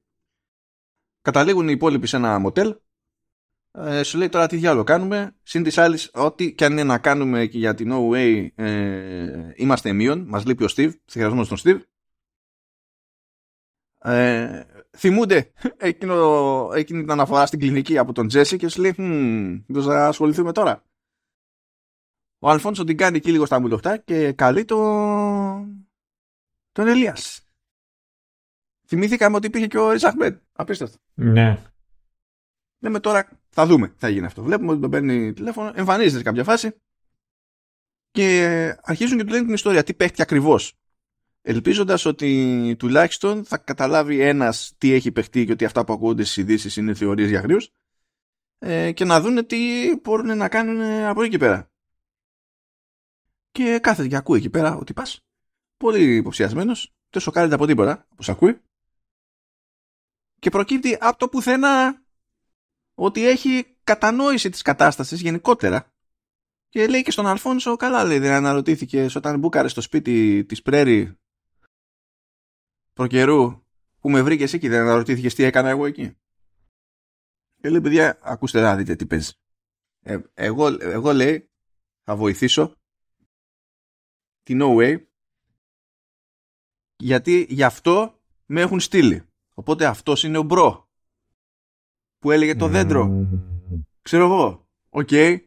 Αυτό. Και αρχίζει και εξηγεί λίγα πραγματάκια στην BBA, γιατί η BBA κατά διαστήματα λέει ότι αισθάνεται μια παρουσία εδώ, μια παρουσία εκεί και κάτι τέτοια. Και λέει ότι στην ουσία είναι συγκεκριμένες τοποθεσίες που λειτουργούν ως κόμβοι μεταξύ διαστάσεων. Ότι εκεί πέρα λειτουργεί αλλιώς το, το πράγμα και στην ουσία ε, όταν είσαι εσύ σε ένα, τέτοιο, σε ένα τέτοιο μέρος και υπάρχει στην άλλη διάσταση στο ίδιο μέρος κάποιος άλλος εσύ BBA έχεις την ικανότητα να το διαισθανθείς ρε παιδί με αυτό το, το πράγμα. Δεν είναι ότι φαντάζεσαι πράγματα δεν είναι ότι ακούς πράγματα κτλ. Είναι κάποιες τοποθετήσεις που είναι έτσι. Αυτό μου θύμισε τώρα κάτι θεωρίες με τις ενεργειακές γραμμές της γης, τα ley lines και τα κάτι τέτοια εκεί που συνδέονται, διασταυρώνονται, συνδυάζονται ό,τι μυθολογίες θέλεις. Συγγνώμη, συγγνώμη. Για το, για το Steve που ξέρεις το κεφάλι του, δεν έχεις να πεις τίποτα το πόσο χρήσιμο ήταν αυτό. Βασικά είχε συγκεκριμένη χρησιμότητα, η οποία ήταν περιορισμένη. Αλλά... Ναι. Γιατί, τι, γίνεται. Αυτό που προκύπτει είναι ότι με τα πολλά επιστρέφει ο, ο Steve για να βοηθήσει. Αλλά πριν από αυτό μπαίνει μέσα στο, στο σπίτι εκεί του θείου και παίρνει την, την ψηλή και δίνει πόνο. Και όταν τον βλέπει όμως και με τα ρούχα που έβαλε για να έρθει τα λοιπά, η BBA συνειδητοποιεί ότι δεν έβλεπε στο όνειρό της τον αδελφό της, τον νεκρό αδελφό της, που δεν τον έβλεπε καθαρά, τον έβλεπε περισσότερο σαν σκιά, σαν περίγραμμα κτλ. Αλλά ότι έβλεπε τον Steve. Αυτή είναι η μόνη χρησιμότητα που έχει σαν φάση. Αλλά μέχρι εκεί είναι. Όλο αυτό δεν χρειαζόταν γενικά βασικά. Δεν χρειαζόταν το όνειρο. Όχι, ε, μάμα, γιατί τα λες αυτό. Δεν χρειαζόταν, εντάξει. Ε. Είναι the human drama, είναι κόβουμε, το, όλα. κόβουμε το, το μαλλί. Όλα συνδέονται. Όλα συνδέονται μεταξύ τους. Όλα. Όλα. όλα. Είναι, ναι.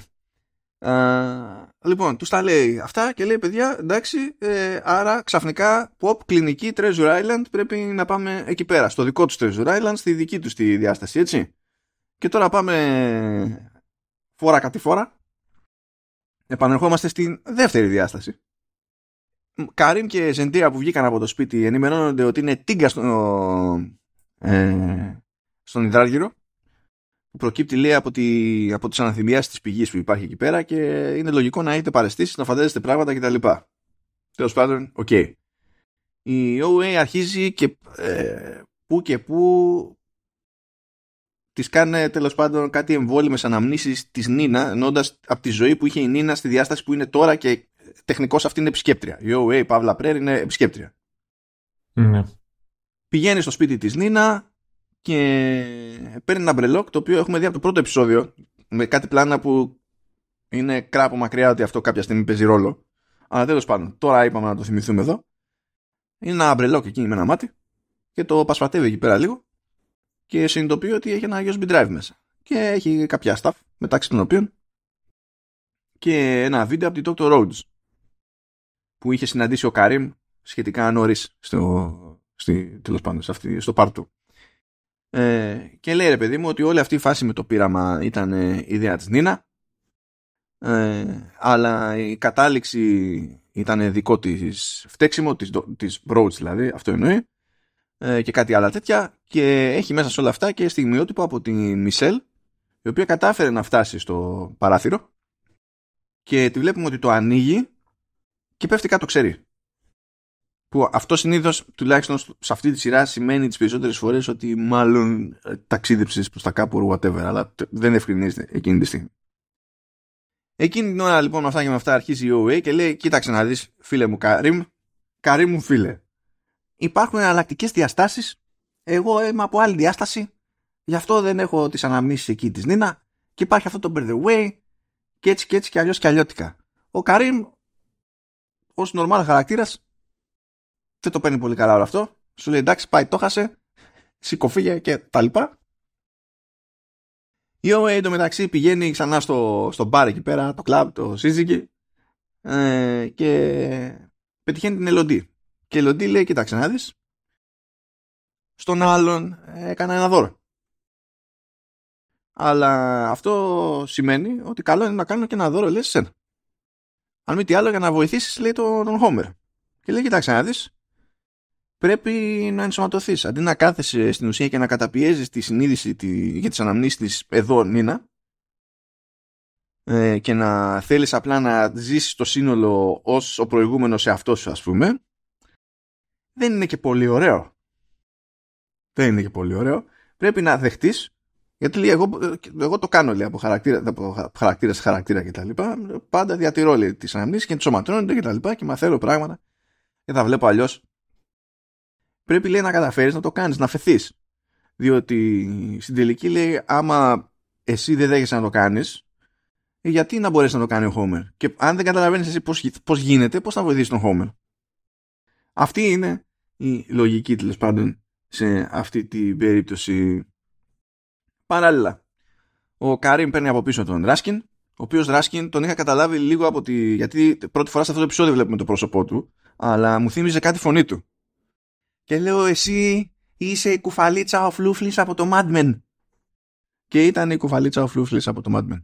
Αυτό πήγε μια εκκρεμότητα που δεν, ε, δεν έχω δει Mad Men. Το έχω ακούσει. Ντροπή και όνειδος. Α, ναι. Ε, αυτό παιδιά θα μπορούσα να σας το πω έτσι. Μπορούμε αντί να κάνουμε το podcast για το, για το OA, ε, 10 σειρές που θα μπορούσατε να δείτε αντί για Πόσα, 16 επεισόδια 2A. Ναι, αυτό είναι η μεγαλύτερη επένδυση χρόνου όμως. Δεν είναι either or. Ναι. Είναι στο χρόνο που βλέπετε 16 επεισόδια OA, βλέπετε 10 άλλες σειρές. Δεν είναι. Είναι περίεργο το trade που προτείνεις. Αλλά τέλος πάντων. Ναι. Α, λοιπόν, τα λένε εκεί πέρα λίγο με τον Ράσκιν, ο οποίος Ράσκιν φαίνεται να ξέρει ήδη πολλά περισσότερα από τον, για τον Καρύμ από όσα γνωρίζω Καρύμ για τον Ράσκιν. Και του λέει κάτι περίεργα εκεί για τη θυσίες και πράγματα που πάνε στραβά ε, προκειμένου να προοδεύσει η ανθρωπότητα και άπαξ καταφέρει και κάνει το άλμα η ανθρωπότητα μετά σχεδόν κανένας δεν θυμάται ή δεν ενδιαφέρεται για τις θυσίες ή μπορεί να δικαιολογεί τις θυσίες και να λέει ότι φωσφανάρει ότι άξιζαν τον κόπο και τον κίνδυνο και τέτοια λέει και, και κάτι δικά του θεωρώντας ότι όλο αυτό που γίνεται τέλος πάντων με το παιχνίδι, το πείραμα και, και τα λοιπά παρότι έχει παράπλευρες απώλειες ε, θα οδηγήσει σε κάτι που πιστεύει ότι είναι τόσο σημαντικό, τόσο μεγάλο, τόσο εκπληκτικό και ανεπανάληπτο που στο τέλος οι θυσίες αυτές θα θεωρούνται ε, κάτι μηδαμινό τέλος πάντων και ανούσιο. Ε, αλλά του λέει κιόλας ότι... Α, όχι, του, λέει, ε, του δείχνει κιόλας ότι η Μισελ που είναι άφαντη και την ψάχνει, υποτίθεται έτσι ξεκίνησε ο Κάριμ, ε, είναι εκεί, φιλοξενείται εκεί. Είναι, είναι ανέστητη, αλλά είναι εκεί. Και είναι και η γιαγιά που τον έβαλε να τρέχει εκεί πέρα. Και του λέει επίσης ότι ξέρεις ήδη ότι υπήρχαν κάποια κοινά στοιχεία στα όνειρα που προέκυψαν κατά το, τη μελέτη και το πείραμα που ήταν εκείνο το τούνελ, η σκάλα και το, και το παράθυρο. Αυτό που δεν ξέρεις όμως είναι ότι από ένα σημείο και έπειτα αργότερα προέκυψε αυτό ήρθε και ένα τέταρτο λέει κοινό στοιχείο που είχε να κάνει με ένα συγκεκριμένο άνθρωπο. Και μπήκαμε λέει στη διαδικασία και μπλέξαμε σκητσογράφους και περιέγραφε τέλος πάντων ε, ο καθένας που είχε, κάθε μια που είχε όνειρο, το, το, στο μέτρο του δυνατού, το, τη φυσιογνωμία. Και καταλήξαμε τέλος πάντων σε, μερικά, σε μερικές αποδόσεις αυτής της φυσιογνωμίας. Και του δείχνει κάποια σκίτσα και είναι, είναι η μούρη του Καρύμ. Mm. Λέει φίλε μου Καρύμ, δεν ξέρω τι προσπαθεί να σου πει το σπίτι, αλλά σίγουρα σε καλεί το σπίτι και κάτι θέλει να σου δείξει το σπίτι. Και μπορεί να μην έχω ιδέα τι είναι, αλλά είμαι σίγουρος ότι θα είναι φοβερό. Και όσο τρέχουν αυτά, Χαπ και Χόμερ υποτίθεται ότι συζητάνε για το πώς έχει περιγράψει ο Σκοτ, ο γνωστός μας Σκοτ, τη μεταθανάτια εμπειρία του κτλ. Και αυτό που περιγράφει δίνει στον Χαπ την εικόνα ότι υπάρχει, αφού ξέρει ότι αυτό που βλέπει τώρα κάποιος σε τέτοια περίπτωση είναι, είναι ματιά σε μια άλλη υπαρκτή διάσταση. Καταλαβαίνει ότι υπάρχει μια διάσταση στην οποία OA και Χαπ δεν είναι σε κόντρα αλλά είναι μαζί και όχι μόνο αυτό, η OA δεν έχει αντίληψη του τι εστί OA και ότι έχει αυτό το ρόλο κτλ. Άρα λείπει και στο το πάτημα που οδηγεί στην κόντρα από την πλευρά τουλάχιστον της, OA, της OA έτσι όπως το καταλαβαίνει ο, ο Hub.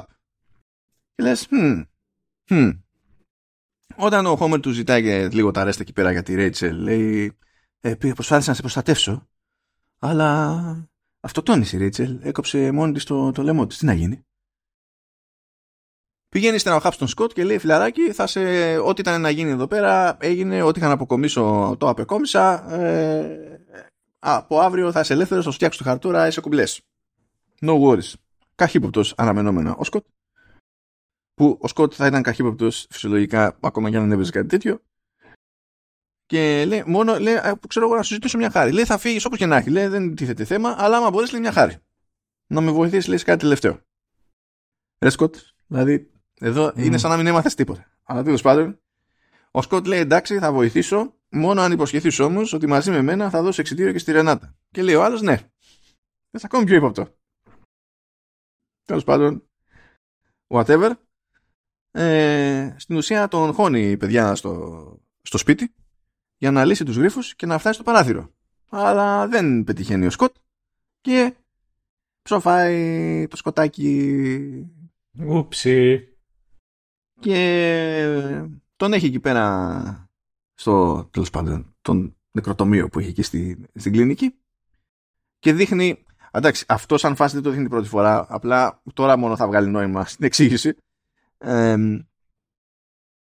Έχουμε δει και καλά και σε άλλη φάση ότι άμα, βάλει, άμα βάλεις το πτώμα από κάποιον που έχει μπλέξει με όλη αυτή την ιστορία ξέρω, και έχει περάσει από εκείνο το σπίτι και τα λοιπά άμα βάλεις το, το πτώμα και του βρέξει το κεφάλι από το ένα αυτή είναι σαν να βγαίνει κάποιο βλαστάρι το οποίο μπορεί να το τραβήξει ο, ο Χαπ. Και αυτό κάνει και στην περίπτωση του, ε, του Σκοτ. Αυτό τώρα το βλαστάρι με το που βρεθεί κατά τα άλλα σε νερό αρχίζει και ανθίζει. Είναι λελούδι. Και βλέπουμε ότι πιάνει ένα στιμώνα από το λελούδι ο Χαπ και το, και το τρώει. Και τότε στην ουσία βλέπει ένα στιγμιότυπο από εκείνη τη, τη διάσταση στην οποία αναφερόταν ο Σκοτ. Λες, οκ. Ναι. Οκ. Και αφού είμαστε σε αυτή τη φάση, η ενοποιημένη πλέον Νίνα παύλα OA, οπότε έχει το σύνολο των αναμνήσεων, το σύνολο της συνείδησης κτλ. Απλά έχει κάνει μια γρήγορη επιστροφή στη ρωσική προφορά σκάει μόνη της στην κλινική από την οποία δραπέτευσε και λέει ναι γεια σας. Ε, ήρθα να συναντήσω τον Χαπ και έτσι στην ουσία κλείνει το πρώτο τελευταίο επεισόδιο και πάμε για τα τελειώματα. Αλλά επειδή δεν θέλω επειδή θα σοβαρέψουμε απότομα με το τελευταίο επεισόδιο ναι. ε, θέλω να πω έχω ένα quote εδώ που είναι μια ερώτηση που κάνει η Νίνα με ρωσική προφορά πάντα στο, στον Χαπ και λέει What do the mafia and the pussy have in common? One slip of the tongue and you're in deep shit. Ήταν τόσο out of character εκτός κλίματος η φάση τελείως. Ήταν κάποιος, κάποιος το πέτυχε στο facebook ε, τέτοιο του feed. Έχει γραφτεί σε, σε κανένα καφενείο, σε κανένα group και του έσκασε στο front page και είπε να το χρησιμοποιήσει, να δώσει πόνο ήταν τελείω, τελείως απρόκλητο, τελείως όλο ρε παιδί μου, πάρ το εκεί και λες εντάξει, ήθελες να μας πεις ότι ναι, εγώ τώρα είμαι καιροσίδα και ψάχνεις κάποιον κουβότερο που να... Τέλος πάντων, έφτανε η προφορά, δεν βαριέσαι. Λοιπόν, τώρα κινούνται τα πράγματα και στις δύο διαστάσεις, όπως αντιλαμβάνεστε, γιατί κάπως πρέπει να δέσουν αυτά τα πράγματα. Αλλά, για να μην μπλέξουμε με τα πολλάκι τα προς πίσω, στη διάσταση του Part 1, όπου είναι η BBA και οι υπόλοιποι, στην ουσία πάνε στην κλινική πηγαίνουν ανάλογα με το τι αισθάνεται η BBA, αν αισθάνεται την παρουσία της OA στην άλλη διάσταση, πηγαίνουν από δωμάτιο σε δωμάτιο και την ακολουθούν. Και έτσι καταλήγουν τέλος πάντων ε, να είναι στη δική τους διάσταση μένα, αλλά στο σωστό σημείο τη σωστή ώρα όταν έρχεται επί ώρα θα καταλάβετε ποια πόρα είναι για να πούμε το, το υπόλοιπο. Μετά πολλά ο Homer κάνει το κλικ και συνειδητοποιεί ότι είναι και ο προηγούμενος Homer. Αλλά μία από το συνειδητοποιεί και μία που μένει παγιδευμένος σε ένα σανσέρ και δεν μπορεί να κάνει τίποτα γι' αυτό. Ενώ ήθελε να πάει πανικόβλητος προς την, προς την No Way. Τον βοηθάει η Ρενάτα να φύγει. Εντάξει, αυτό φαίνεται χρήσιμο αργότερα. η OA σε συζήτηση με τον Χαπ αρχίζει και τον ρωτάει κάποια πράγματα που θυμάται εκείνη ως Νίνα για να δει αν τα θυμάται ο Χαπ. Από κοινές εμπειρίες, πώς γνωριστήκανε κτλ. Ο Χαπ κάνει μπάμ ότι δεν τα θυμάται και λέει μπουρδες. Ε, οπότε καταλαβαίνει η Νίνα ότι ο Χαπ δεν έχει πλήρη συνείδηση της όλης φάσης τέλος πάντων. Ε, αλλά κάποια στιγμή πέφτουν όλα τα προσωπεία εκεί πέρα. Ε, λέει μεταξύ και ως Νίνα η OA ότι κοίταξε να δεις μπήκαμε σε όλη αυτή την μπίζνα εδώ πέρα μαζί με τα πειράματα και τις ιστορίες και το concept ήταν ότι χρησιμοποιείς τα παιδιά και το γρίφο ε, για το σχολείο και τα λοιπά και εδώ τι μαζεύουμε από το σχολείο για το, ε, για το, ε, από, το, από το σπίτι εκεί που πηγαίνουν εκεί και όταν μπαίνουν σε αυτή τη διαδικασία ξυπνά κάτι μέσα τους και έτσι μπορείς να κάνεις να καταλήξεις να παίρνεις το, το seed που ανθίζουν τα λουλούδια και τα λοιπά και να έχεις να χαρτογραφήσεις σιγά σιγά την όλη φάση. Και έγινε το κονέ με τον Ράσκιν και σου δώσαμε φράγκα. Το σπίτι στην τελική ανήκει σε μένα. Και όλα αυτά και τι έχει βγει από όλη αυτή την ιστορία μέχρι στιγμής; Πού έχουν πάει όλα αυτά; Το μόνο που έχει συμβεί είναι ότι έχω χάσει λεφτά χρόνο και με ταλαιπώρησες κιόλας που ήμουν κλεισμένη εδώ πέρα. Οπότε λέει, έλα να σου δείξω και την πηγαίνεις σε εκείνο το, το κλειδωμένο το δωμάτιο, όπου έχει διάφορα πτώματα με, τα, με τους σπόρους που έχουν βγει και ανθίζουν φυτά τριγύρω. Και το κάθε κομμάτι του φυτού τέλος πάντων μασχέται και δίνει μία τζούρα από άλλη διάσταση. Εκεί ξεχνάει τη ρωσική προφορά η, η OA. αρχίζει φορτώνει. Ε, γυρνάει και στο σκοτεινό του πάλι ο, ο Χαπ. Θυμάται τους παραλληλισμούς με, τέλος, και, και τους συμβολισμούς με αγγέλους και τα λοιπά από το Part 1 οπότε γίνονται κάτι λήψεις, κάτι πλάνα που είναι στημένα έτσι ώστε να φαντάζει η OA και στα μάτια του Χαπ ότι είναι κάποιο είδους άγγελος. Οκ. Okay την σέρνει έξω, βλέπουμε ότι έχει φτιάξει τα ρομποτάκια της Ελοντί, αλλά τεράστια. Γιατί τεράστια; Γιατί μεγαλείο, παιδιά. Ενώ λειτουργούσαν μια χαρά και τα μικρά. Όχι, εμείς τα θέλουμε τεράστια. Πρέπει να μοιάζουν περισσότερο με τους Decepticons. Εντάξει, εντάξει. Και λέει τώρα θα ταξιδέψουμε μαζί σε μια άλλη διάσταση που δεν θα έχουμε κόντρα μεταξύ μας. Εσύ δεν θα θες να πετύχεις όλα αυτά που προσπαθείς να πετύχεις και θα είμαστε jet, θα είμαστε οι καλύτεροι. Εκείνη αρνείται, Εμφανίζεται ο Homer όμως, ρίχνει μία εκεί πέρα στο, στον Hub, τον σοριάζει, αλλά δεν υπολόγισε σωστά γιατί ο Hub είχε και πιστόλι, του τραβάει μία του Homer και ξαφνικά ο Homer είναι θανατά. Οπότε παίρνει απόφαση η, η, η OA ότι πλέον θα ταξιδέψει σε άλλη διάσταση ώστε να, μαζί με το, και με τον Homer για να καταφέρεις στην ουσία να τον σώσει. Αντί να μείνεις σέκος, παιδί μου, εκεί πέρα. Και έχουμε πει στην άλλη διάσταση, ακολουθούν την παρουσία της OA στο χώρο της κλινικής γενικά και όντως έχουν φτάσει στο ανάλογο σημείο στην αυλή εκεί που παίζουν τα ρομπότ. Και αρχίζουν και κάνουν τις ίδιες κινήσεις που κάνουν τα ρομπότ για να ελέγξουν κατά μία έννοια τέλος πάντων το jump που, που θα γίνει.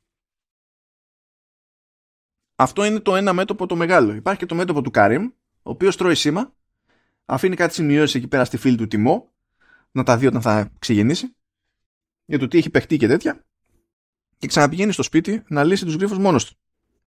Και τα καταφέρνει και πηγαίνει και φτάνει στο, στο παράθυρο, το ανοίγει και το ζήτημα είναι τι βλέπει στο παράθυρο. Βλέπει λοιπόν τη στιγμή που πάει να ταξιδέψει η, η OA που αιωρείται στον αέρα, πετάει, είναι υπέρλαμπρη αγγελική παρουσία κτλ αλλά μετά παίζει παρόλα, σκάει κάτω, σοριάζεται στο, στο δρόμο Και έτσι στην ουσία σε αυτή τη διάσταση καταλήγει νεκρή η Νίνα η Ρωσίδα. Η Ρωσίδα Ρωσίδα. Αλλά μετά βλέπει ε, με κοντό μαλλί την No Way κάπου αλλού. Βλέπει μέσα από το παράθυρο ένα τηλεοπτικό σκηνικό. Ένα, ένα, που κάνουν γύρισμα. Είναι σε στούντιο. Δηλαδή είναι σε ένα παράθυρο που κοιτάει έξω από το σπίτι, αλλά εκείνος βλέπει το ιστορικό ενός στούντιο. Και σε αυτό το στούντιο είναι η OA με κοντό μαλλί, και μόλις έχει στοριαστεί, έχει πέσει από κάπου και έχει μείνει ανέστητη, και τρέχει από πάνω της ο, ο Χαπ ε, για να τη συνεφέρει που φαίνεται να είναι σκηνοθέτης, ξέρω εγώ, μεταξύ άλλων κτλ. Και το ζήτημα είναι να καταλάβουμε εμείς τι έχει παιχτεί. Και παίζουν δύο τεινά. Υποτίθεται ότι το σκηνικό αυτό που βλέπουμε στο στούντιο προσπαθεί να πει την ιστορία που βλέπουμε εμείς μέχρι τώρα στη σειρά. Και τα σκηνικά αυτά είναι τα σκηνικά που ε, στην ουσία αντιστοιχούν στις περιοχές που έχουμε δει. Είναι, υπάρχει κλινική, υπάρχουν τα σπίτια από το, από το πρώτο μέρος, υπάρχουν όλα αυτά. Ε, οπότε είναι σαν, σαν να κοιτάς, πώς να σου πω, από τη μία διάσταση στην άλλη, αλλά η δική σου διάσταση να είναι η διάσταση που οι άλλοι μελετάνε και κάνουν το γύρισμα. Δηλαδή η φάση πηγαίνει σε τέτοιο ρώσικη μπάμπουσκα κατευθείαν. Με τα nesting dolls ναι. και τέτοια. Είναι, είναι αυτό το, αυτό το concept. Βλέπεις σε κάποια φάση ο, ο Καρύμ από μακριά τον Μπακ, που δεν τον ξέρει ο Μπακ, ως Μπακ τον ξέρει ως Μισελ, τέλος πάντων. Και φωνάζει Μισελ, Μισελ, Μισελ και κάτι ακούει. Ο, ο Μπακ παίρνει χαμπάρι, σκαρφαλώνει στο σπίτι που είναι μινιατούρα, σκαρφαλώνει στο σπίτι και πηγαίνει προς το παράθυρο, πάει να τραβήξει προς τα μέσα ο Καρίμ, αλλά κάτι γίνεται και στην ουσία τον ρουφάει μέσα από το σπίτι, ξέρω εγώ, εκείνη την ώρα. Ε, πετάγεται κάτω ο Μπακ και εκείνη τη στιγμή ξυπνάει η Μισελ που ήταν στο κρεβάτι στο σπίτι του Ράσκιν και επανέρχεται. Και λες, «Ε, οκ, πάει γι' αυτό.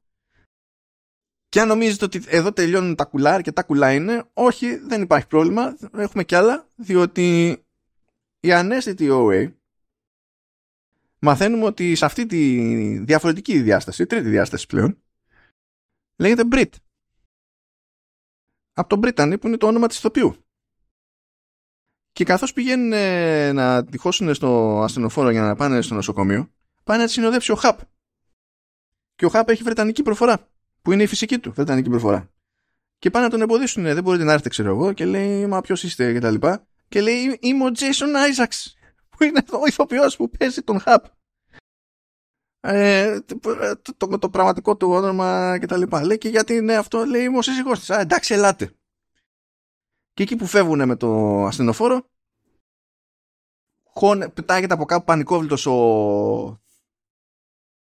ο, ο Βρετανό, η ε, Βρετανική εκδοχή του Steve, που είναι πιο χουλιγκάνη ακόμη στην όψη, και κάνει ένα jump εκεί πέρα στο ασθενοφόρο, μπαίνει μέσα, κοιτιέται με τον Jason Isaacs και του λέει «Γεια σου χαπ». Και εκεί τελειώνει. Φάση. Και το ρεζουμέ είναι ότι έχουν ταξιδέψει όλοι. Είναι στο Λονδίνο, στην ουσία. Δεν μας τους δείχνει ότι έχουν ταξιδέψει όλοι, αλλά γι' αυτό, αυτό το ρόλο παίζει και η εμφάνιση του Μπακ, βασικά. Ε, και είναι και ο Steve μέσα ε, σε όλα. Αλλά πρέπει να ταξίδεψαν όλοι, στην ουσία. Κατέληξαν στο Λονδίνο και οι διαστάσεις που βλέπουμε και τις αντιλαμβανόμαστε μέχρι στιγμής ως παράλληλες δεν είναι παράλληλες ε, ούτε παίζει το άλλο το θεολογικό, το χριστιανικό αλληλοπεριχωρούνται. Ε, είναι η μία μέρος της άλλης είναι η μία μέσα στην άλλη. Είναι, είναι η λογική κρεμμύδι. Ναι. Και λες now what; Και εκεί μένουμε. Τέλος. Λες μπράβο. Η αλήθεια είναι ότι με αυτό το τελείωμα ψήθηκα περισσότερο από ό,τι είχα ψηθεί με το πρώτο τελείωμα. Και ήθελα πάρα πολύ να ικανοποιηθεί η περιέργειά μου για το πώς θα χειρίζονταν το ότι θα έπαιζαν κατά μία έννοια την πάρτη τους. Δηλαδή ο Jason Isaacs θα έπρεπε να κάνει το Jason Isaacs. Με τρόπο που να βγάζει νόημα για Jason Isaacs. Γιατί ο Νέλ Πατρικ Χάρης δεν έπαιξε τον εαυτό του; Στο Χαρολέν Κουμάρ. Α, ε, σε αυτή την ταινία νομίζω ότι απλά είναι όλο. Είναι, είναι, είναι και όλο έτσι αλλιώς. νομίζω ότι θα έλεγες How I Met Your Mother και λέω. όχι. Λοιπόν, είσαι έτοιμος να σου πω το τι συμβαίνει; Για πες μου τι συμβαίνει. Επειδή ψήνεσαι και αναρωτιόσουν πώς θα συνεχιστεί και πώς θα πάει. Όπα, αυτό είναι επίσημη γραμμή ή fan theory; Επίσημη γραμμή. Οκ, okay, για πάμε. Λοιπόν, λοιπόν. Το ακούσατε πρώτοι εδώ πέρα στο Showrunners. Εντάξει. Ε, δεν ακυρώθηκε ποτέ το DOA. Απλά στη τρίτη σεζόν, όπως είδατε, έγινε η σειρά IRL. Αυτή τη στιγμή ζούμε τη τρίτη ναι, σεζόν. Εντάξει, ναι, αυτό, ε, εντάξει, αυτό είναι παπάντσα. Αυτό είναι τι να πούμε στον κόσμο. Ε, αυτό είναι μια τεράστια πραγματικότητα, εντάξει. το cancellation το ίδιο ήταν κομμάτι της σκηνοθεσίας και ήταν κομμάτι, ήταν, ήταν πλαναρισμένο όλα αυτά. Ε, αυτή τη στιγμή η OA κυκλοφορεί ανάμεσά μας φιγουράρει σαν την Brit τους παρακαλώ όλους αυτούς να μείνουν μακριά από εκεί που κατοικώ εγώ. Δεν, δεν θέλω να έχω, να έχω κάτι τέτοιο.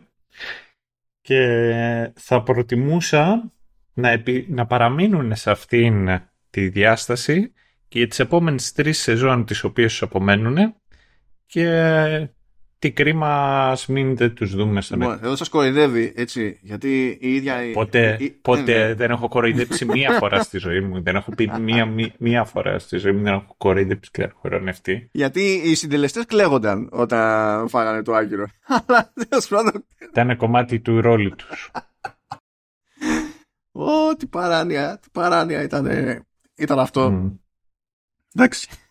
Mm-hmm θέλω να σε ρωτήσω ότι ε, από πολλαπλές μεριές έχει χαρακτηριστεί ως ε, μία από τις ε, ε θέλω να σε ενημερώσω ότι ως προς τα καλύτερα τα, τα, της προηγούμενης δεκαετίας έχει μπει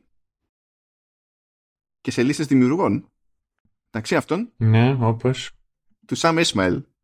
Και ποιος είναι ο Σαμ Ισμαήλ καλό παιδί; Όχι, ποιος είναι; Ε, είναι...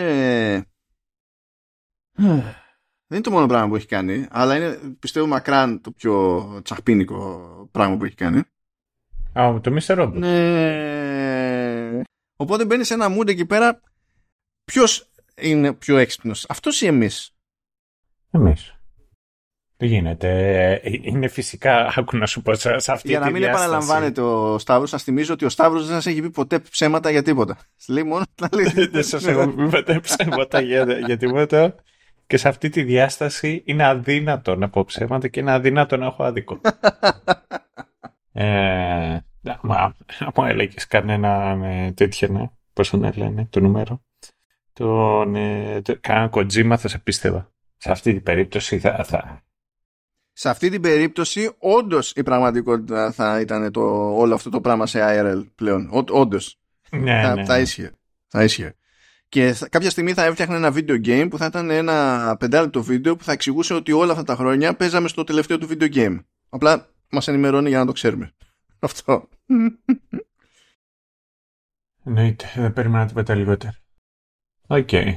Πες μας τον πόνο Να πω και εγώ το δικό μου. Όχι. Ναι. Ε, φλίαρο. Φλίαρο πολύ. Ε, λιγότερο κουραστικό η δεύτερη σεζόν, δηλαδή αρχίζουν κάποια πράγματα και βγάζουν νόημα και με τις ανοιχτές τις πόρτες και το τι παίζει και το τι συμβαίνει ήταν και το άλλο. Αυτό το οποίο επίσης νιώθω είναι ότι η δεύτερη σεζόν είχε αρχίσει και κατεδάφισε τον Χαπ που από την αρχή της πρώτης σεζόν ξέρεις είχαμε αρχίσει και, και βλέπαμε ότι ο χαρακτήρας, ο ήρωας αυτός αλλοιώνεται. Είχε πολύ ενδιαφέρον για μένα το πώς έπαιζε αυτό το ρόλο που από τη μία κρατούσε μία ανθρωπιά, αλλά από την άλλη είχε και τη δίψα του επιστήμονα ε, ο οποίος ήθελε να πετύχει αυτό το πράγμα και ξέρεις για το καλύτερο σκοπό.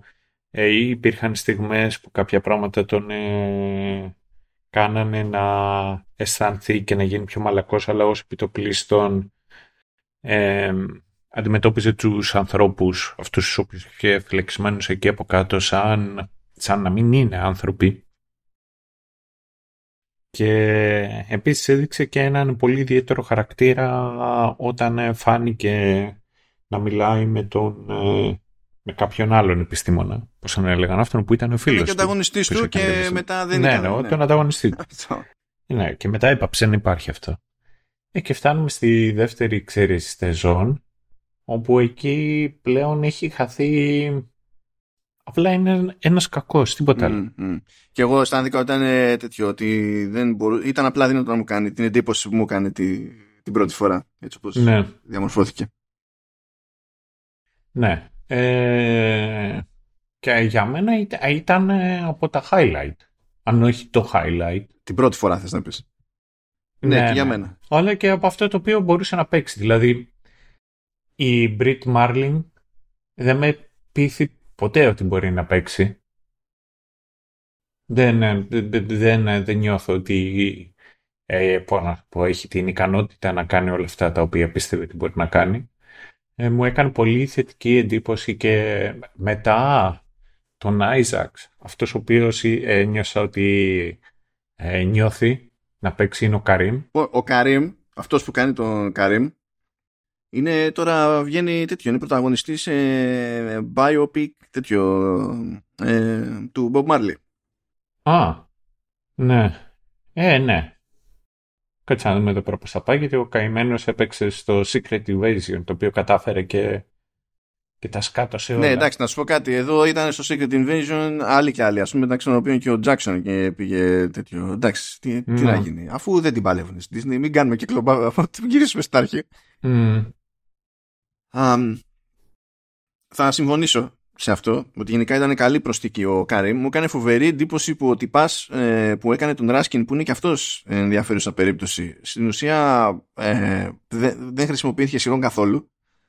Ο Έλιας επίσης ήταν ε, δηλαδή τελείως ε, περαστικός ενώ είναι πιο ηθοποιός τέλος πάντων από τους περισσότερους εκεί μέσα.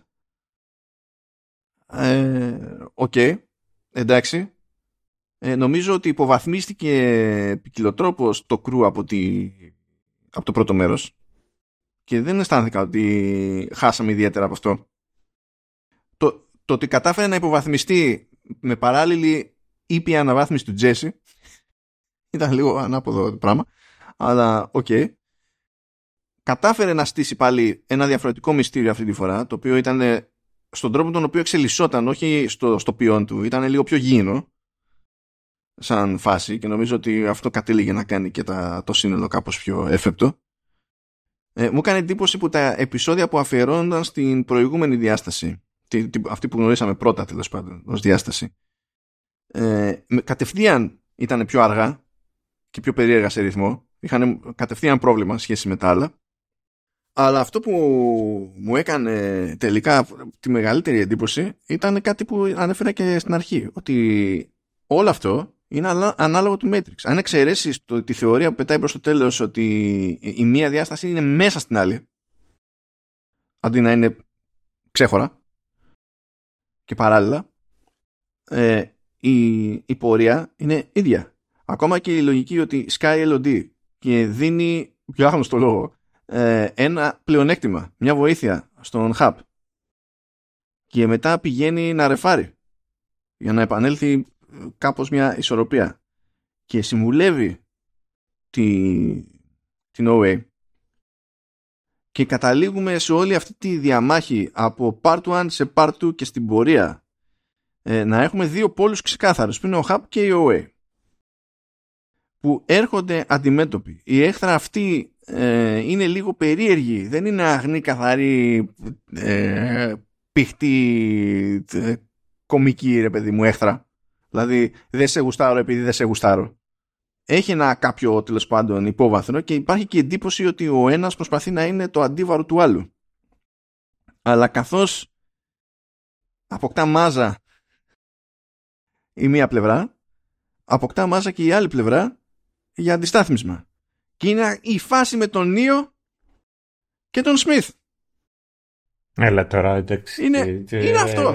Είναι αυτό, αλλά θα έλεγα... Πιο πιθανό, πιο πιθανό το βλέπω εγώ αυτό το ότι να ζούμε τώρα την τρίτη σεζόν. Γιατί ξέρεις, σε έναν ιδανικό κόσμο, μην κοροϊδευόμαστε τώρα και να μιλάμε ότι Δεν ισχύει, πώς να σου πω, ούτε στο πιο τρελό της όνειρο δεν ισχύει. Το άλλο το οποίο τα σπάει με το... Όχι, δεν το λέω ότι, πώς να σου πω, λέω ότι η, η, η ιδέα, η ιδέα, ρε παιδί μου, ότι ξέρεις, μπορείς, ε, ότι μια μια ανομαλία σε, από τη μία πλευρά μπορεί να, να, να οδηγήσει στη δημιουργία μιας αντισταθμιστικής ανομαλίας, που είναι η θεωρία στην οποία βασίζεται ούτως ή άλλως και η κοινή ιστορία από το Matrix. Βασίζεται τόσο πολύ που αυτό είναι που κάθεται και σου εξηγεί ο Architect στο δεύτερο μέρος και λιώνουν μυαλά εκείνη την ώρα πώς το εξηγεί. Ναι, αυτό, ναι. αυτό είναι το concept. Απλά το πηγαίνει με πιο μαθηματική θεωρία. Αλλά η ιδέα είναι ακριβώς αυτή, ρε παιδί μου. Και, οπότε το λέω ως μοτίβο. Δεν πάω να συγκρίνω τώρα.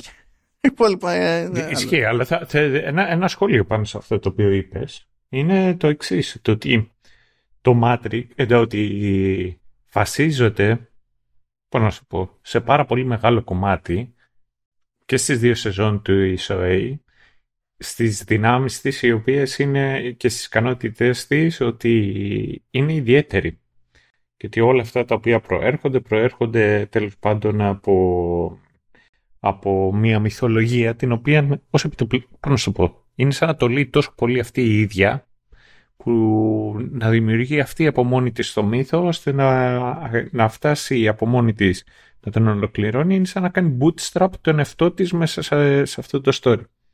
Και μπαίνουν μέσα τώρα διάφοροι άλλοι όπως είναι π.χ. ο, ο αδερφός και το ένα και το άλλο. Ο Χαπ τι σκατά είναι μέσα σε αυτή τη μυθολογία; Μέσα σε αυτή τη μυθολογία. Καλά, μπορείς να πεις ότι είναι ένα άλλο δίπολο εδώ πέρα. Από τη μία είναι το, το θρησκευτικό και από την άλλη είναι το επιστημονικό. Και το ένα είναι πιο συναισθηματικό θεωρητικά, ο Θεός το κάνει γιατί να πιάσουμε τώρα το θρησκευτικό ιστορικό της ανθρωπότητας και βάλουμε το συνέστημα, έχουμε κάτι διαφωνίες. Και απ' την άλλη είναι και καλά το πιο ψυχρό, ξέρεις, το κλινικό ρε παιδί μου, το επιστημονικό και τέτοια. Που συνδέεται και με άλλα βιώματα πάλι. Που και εκεί φυσικά έχουμε τραγωδίες μεγάλες. Ε, αλλά είναι σαν να συγκρούονται αυτά τα δύο. Χωρίς, χωρίς να καταλήγουμε κάπου σε αυτή τη σύγκρουση. Ναι, δεν δε, δε σου λέω εγώ, δε, δεν στο λέω εγώ θεωρητικά. Όσο λέω ρε παιδί μου πρακτικά, αυτή τη στιγμή, μέσα στη σειρά, πούς σκατά, πούς σκατά λέει κάποια στιγμή ότι ξέρεις κάτι. Αυτός εδώ πέρα ο Βρωμιάρης είναι ο, ο, ο Χάπ, ο οποίος έχει πρακτικά αυτό, να στο πούμε, το ρόλο. Τι έκανε να το κάνει Λιανά, ρε παιδί μου. Ναι, βρε παιδί μου. Είναι υποχρεωτικό να στο κάνει έτσι για να. Όχι, δεν είναι υποχρεωτικό. Εγώ μιλάω, ξέρεις, ως επιτοπλίστων σε θέματα βαρύτητας. Mm. Το πώς τοποθετεί ο ένας και ο άλλος. Αυτό, αυτό ήταν πάνω το σχολείο μου.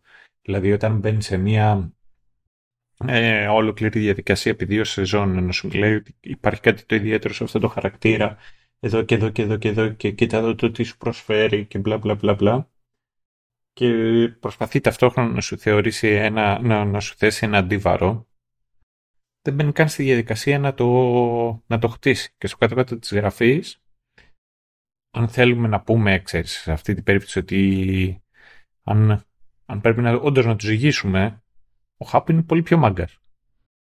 Οι άλλοι I was born this way. Ενώ εκείνος, ξέρεις, δούλεψε γι' αυτό. Anyhow, νομίζω ότι ξοδεύω περισσότερη φαία ουσία από ό,τι χρειάζεται. Αυτό δεν είναι κατά μία έννοια και μια σχετική επιτυχία για τη σειρά, ότι καταλήγεις να ξοδεύεις αυτή τη φαία ουσία; Όχι, είναι μια προσωπική αποτυχία εμένα που δεν μπορώ ξέρεις, αυτή τη στιγμή το, πρακτικά το χρόνο μου να τον ε, να σου πω, δεν κάνω τίποτα καλύτερα αυτή τη στιγμή με, με τον εγκέφαλό μου και με τον χρόνο μου. Δεν είναι κάτι μπορούσα να σου κάνω τέτοια κουβέντα με άλλο. Γιατί αυτό το επεισόδιο σου Ράνες είναι πιο διασκεδαστικό ακόμα και για μας από όσο περιμέναμε ότι θα είναι. Τι έχει, κάτι έχει πάει στραβά εδώ πέρα. Ναι. Είναι, είναι κοντά στα προγνωστικά το πράγμα. Εδώ. Έχει, εγώ το βλέπω θετικό πάντως το ότι μπορεί να σε βάλει σε μια τέτοια σκέψη. Απλά δεν το κάνει με τον καλύτερο τρόπο. Νομίζω ότι. Ε, και μην πετάχτει κανένας. τι θέλω αυτό και το λες για αρνητικό. Δεν το λέω για αρνητικό, το λέω για διαφορετικό όμως. Ε, νομίζω ότι πιάνει πάλι εγώ θα επιμείνω σε κάποιες τέλος πάντων έννοιες που τρέχουν παράλληλα με την περίπτωση του Matrix για να, για να πω κάτι άλλο είναι ότι ε, ακόμα και αν πιστεύω ότι υπάρχει μια κάποια τέλος πάντων ανάλογη διάθεση για εξερεύνηση σε κάποια πράγματα ε, παρότι οι βασικοί συντελεστές εδώ είναι δύο και είναι ο, η Marlin και ο, ο τύπος που συμφωνήσαμε ότι θα λέμε Batman στο προηγούμενο επεισόδιο, Ναι, γιατί ναι. δεν ξέρουμε πώς να διαχειριστούμε αυτό το επώνυμο, αλλά ξέρουμε ότι μέχρι τη μέση είναι, το, είναι όντως Batman. Το πρώτο μέρος, το πρώτο συνδετικό είναι Batman. Ε, οπότε, καλά μέχρι εκεί είπες.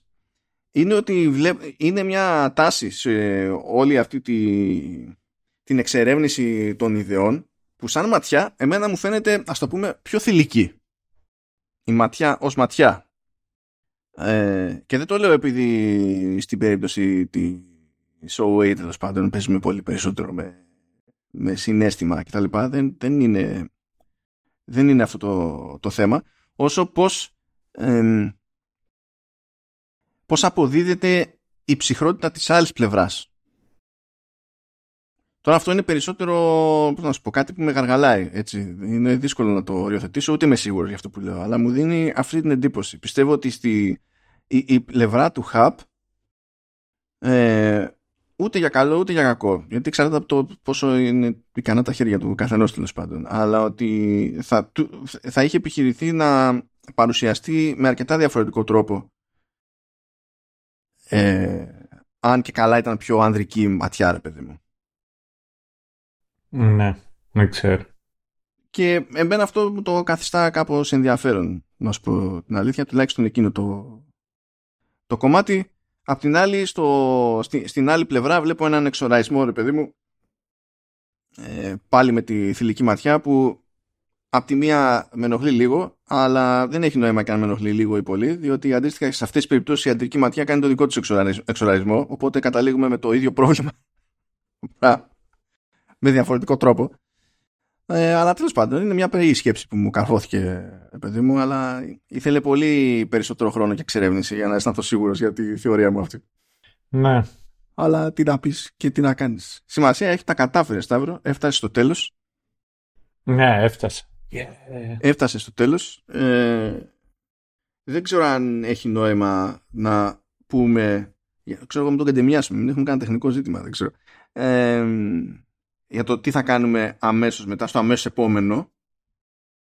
Ε, αλλά μπορούμε τουλάχιστον να πούμε ότι παρακάτω το μενού έχει και τρέχουσες εκκρεμότητες όπως δεύτερο κύκλο του Halo που τρέχει ακόμα και το δεύτερο κύκλο του Invincible που είναι ακόμα στην παύση και περιμένουμε να θυμηθεί να έρθει και η άλλη μισή σεζόν.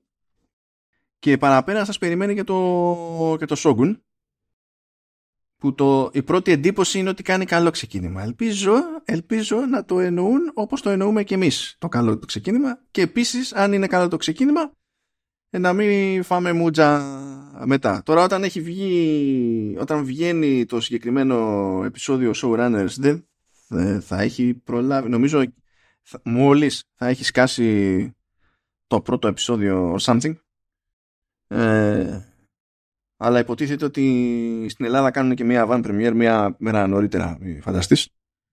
Όταν τα ακούτε αυτό, έχει περάσει και η van premiere και τα πάντα όλα. μ. Θα δούμε. Ε, ελπίζω, ελπίζω, γιατί έχω κάτι θέματα εγώ εκεί. Ελπίζω. Και θα δούμε. Ας, το, προ- ας προσποιηθούμε ερωτηματικό για την επόμενη δόση, αλλά πώς θα το πω, ε, αν όλα πάνε καλά, θα είμαστε μέσα στα πράγματα. Ναι, και εγώ αυτό νομίζω ότι ε, βελτιώνει την κατάσταση. Ναι, εντάξει, φτου, φτου, φτου, μην είναι αυτό, ας πούμε το... Γιατί φτηνά τη γλώσσα μου. Είχα, είχα ανοιχτά, στο, τα έλεγα αυτά και εκτός αέρα στο Σταύρο, ότι περίμενα να δω τι, ποιος θα πάρει την πρώτη κρυάδα για το live action Avatar και μόλις είδα τις καμπάνες, λέω We dodged the bullet και τέτοια. Οπότε, ναι. That's nice. That's nice. Εν τω μεταξύ δεν είναι τέτοιο. Δεν, ε, δεν έχω δει μισό επεισόδιο Avatar ποτέ. Η πλάκα είναι ότι εγώ έχω παίξει Avatar, αλλά δεν έχω δει το, το animated. Το οποίο υποτίθεται ότι είναι μεγάλη παρά- παράληψη, διότι ναι, μεν είναι παιδικό show, οπότε τέλος πάντων έχει ένα γράψιμο το οποίο κολλάει. Είναι Mickey Mouse. Mickey Mouse. Αλλά ασχολείται με, με πράγματα, ρε παιδί μου, που δείχνουν εμπιστοσύνη στο, και στο νεαρό θεατή. Και αυτό είναι πάντα εκτιμητέο. Είναι και ο λόγος, ας πούμε, που τα καλά παραδείγματα της Pixar είναι διαχρονικά και τα βλέπουν όλοι ευχάριστα, ευχάριστα σε οποιαδήποτε ηλικία, ας πούμε. Όταν το πετυχαίνεις αυτό είναι jet. Anyway, μιας και είπα jet, κάπως έτσι πρέπει να εκπαιδευτώ εγώ από τη θέση μου. Γιατί με κυνηγάει άλλη υποχρέωση. Οπότε θα σας αφήσουμε εδώ πέρα. Να είστε καλά, παιδιά. Καλή συνέχεια και... Ελπίζουμε τουλάχιστον να έχει πλάκα για σας όλο αυτό. Για να είμαστε και. Τι θυμήθηκες, παιδί μου; Και θα... Όχι, το επόμενο επεισόδιο θα βγει μια εβδομάδα μετά τη μεγαλύτερη γιορτή του έτους. Την Τσικνοπέμπτη. Εντάξει, εντάξει. Είναι, είναι παγκόσμια ημέρα. Ε, ε, είναι ελληνική παγκόσμια ημέρα ε, κορεσμένων λιπαρών. Νομίζω αυτός είναι ο σωστός χαρακτηρισμός. λοιπόν, να είστε καλά και τα λέμε. Γεια χαρά.